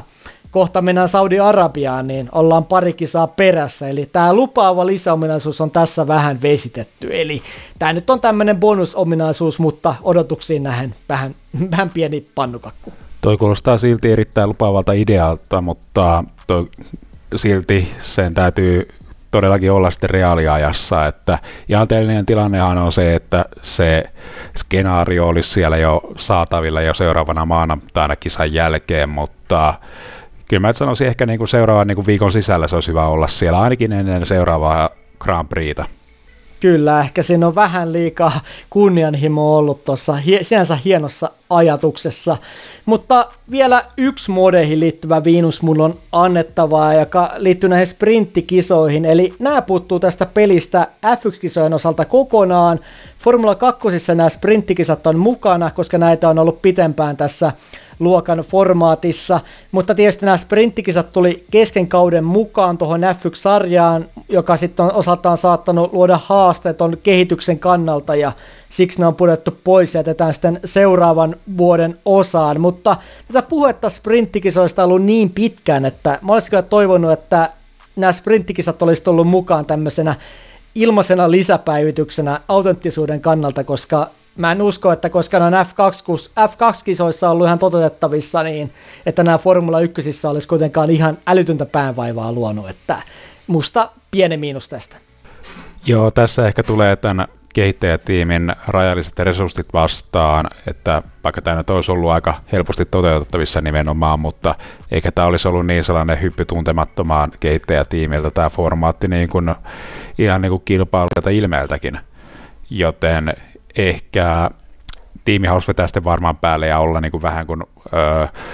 upottamatta lusikkansa tähän soppaan. Kyllä, mutta toisaalta tota pelattavaa riittää nykyiselläänkin tosi paljon, eli My Team-tila löytyy, uratila, tarnatila ja nettipeli ja split screeni kyllä takaa, että varmasti riittää formulafaneille pelattavaa kyllä pitkälle ensi vuoden puolelle. Tiivistetään tähän loppuun vielä meidän mielipiteet Overcutilla tästä uudesta Formula-pelistä, niin kyllä jos lähdetään musta, niin kyllä musta tässä on kasassa jälleen pätevä F1-paketti, joka sisältää mainion ajotuntuman ja totta kai, niin kuin tuossa puhuttiin, niin Tarnatilassa on melkoinen tämmöinen Netflix poppari viiden moodi päällä käsikirjoituksessa, mutta kuitenkin sinänsä, jos siihen teillä huumorilla pelaat on pelitilan läpi, niin kuitenkin tarjoaa viihdyttävän paketin ja F1 2021 kauden tavoin ehkä oteta isoja muutoksia viime vuoteen verrattuna, mutta pieniä steppejä kuitenkin eteenpäin, jotka takaa, että kyllä hauskaa kisamista ton pelin parissa ja kunnon reisinkiä kyllä löytyy kyllä nyt ainakin ensi vuoden loppukesän asti, jolloin sitten aika todennäköisesti, että sitten ilmestyy tämä seuraava päivitys, eli saadaan nauttia F1 2022 pelistä. Eli maanantaille 4 kautta 5, eli viihdyttävä paketti ja parasta Formula Racingia, mitä tällä hetkellä tarjolla. Niin, siis tällaisissa vuotuisissa lisenssipeleissä nämä mun mielestä kuuluisi arvioida aina tällaisena vuosipäivityksenä, mutta mä käsittelen ekana tämän niin yksittäisenä pelinä. Niin siis autopelikentressä tämähän on ihan ensiluokkainen, yksi varmaan markkinoiden parhaista ratkaisusta konsoleille ja ylipäätänsä tässä niin multiplättärin aivan loistava valinta kilpaa, kilpaurheilun ystäville. Ää, ajotuntuma on aivan ensiluokkainen ja sitä on vuosi vuodelta, vuosipäivitykseltä aina pikkasen hiottu eteenpäin, joten mä antaisin tälle yksittäisenä pelille 4 kautta 5, mutta koska tämä on vuotuinen päivitys, niin tässä on vähän sisältöä lähtenyt pois sen vastapainoksi, että uutta sisältöä on tullut, mutta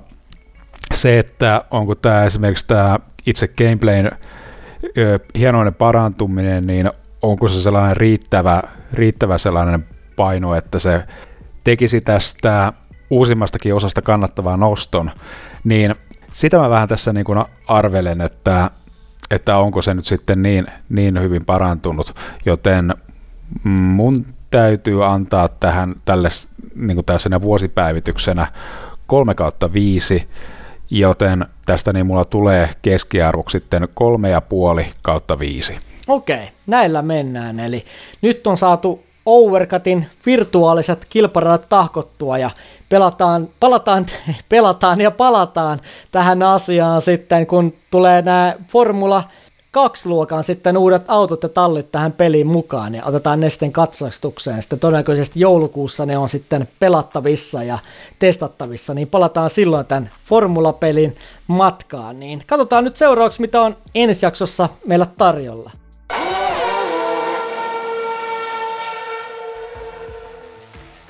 Ensi jaksossa me mennään Overcutissa Katariin tuonne hietikoiden keskelle ja ajetaan nyt ensi kertaa tuolla Katarin näyttämällä F1-kisa ja 2023 alkaa 10 vuoden diili, mutta nyt on ensi näytös kyseessä, niin katsotaan millainen, millaisella baanalla sitten päästään ajamaan kilpaa. Kuten meidän edellisiä jaksoja kuunnelleet tietävätkin, tämä Katarin rata ja yleisesti sen valintakisakalenterin, niin se ei todellakaan ole meidän täällä niin sanottu lempilapsi, mutta se mikä pääsee suoraan meidän formulaperheen etupenkille istumaan, niin on tämä tulikuuma mestaruustaistelu. Kyllä, ja lisäksi me katsotaan meidän viime jaksossa alkanut isät versus pojat erikoisteema loppuun, eli Katsotaan nyt tällä kertaa erikoiskokonaisuuden päätösjaksossa 2010- ja 20-luvulla F1-sarjassa aloittaneet pojat ja tarkastellaan niiden suorituksia isäukkoihin verrattuna. Ja tämän jakson ja ton edellisen jakson, josta nämä isäukko ja poikakatsaus löytyy, niin voit kuunnella sitten Overcutin tutuista kanavista, eli Spotifysta, Podbeanista, iTunesista, Google Podcasteista ja meidän sivulta overcut.fi ja tottahan toki kannattaa meitä seurata viimeistään nyt tuolla Facebookin ja Instagramin ihmeellisessä maailmassa, niin sieltä löytyy vielä F1-kauden viimeisten kilpailujen alkamisajat ja myös sitten tiedot, kun nämä Overcutin uudet jaksot on linjoilla. Mutta nytten kiitetään kuulijoita tästä jaksosta, eli kiitokset teille, kun olette olleet siellä linjoilla ja me kuullaan ensi kerralla Katarin aavikolta. Kiitos ja moikka! Morjes!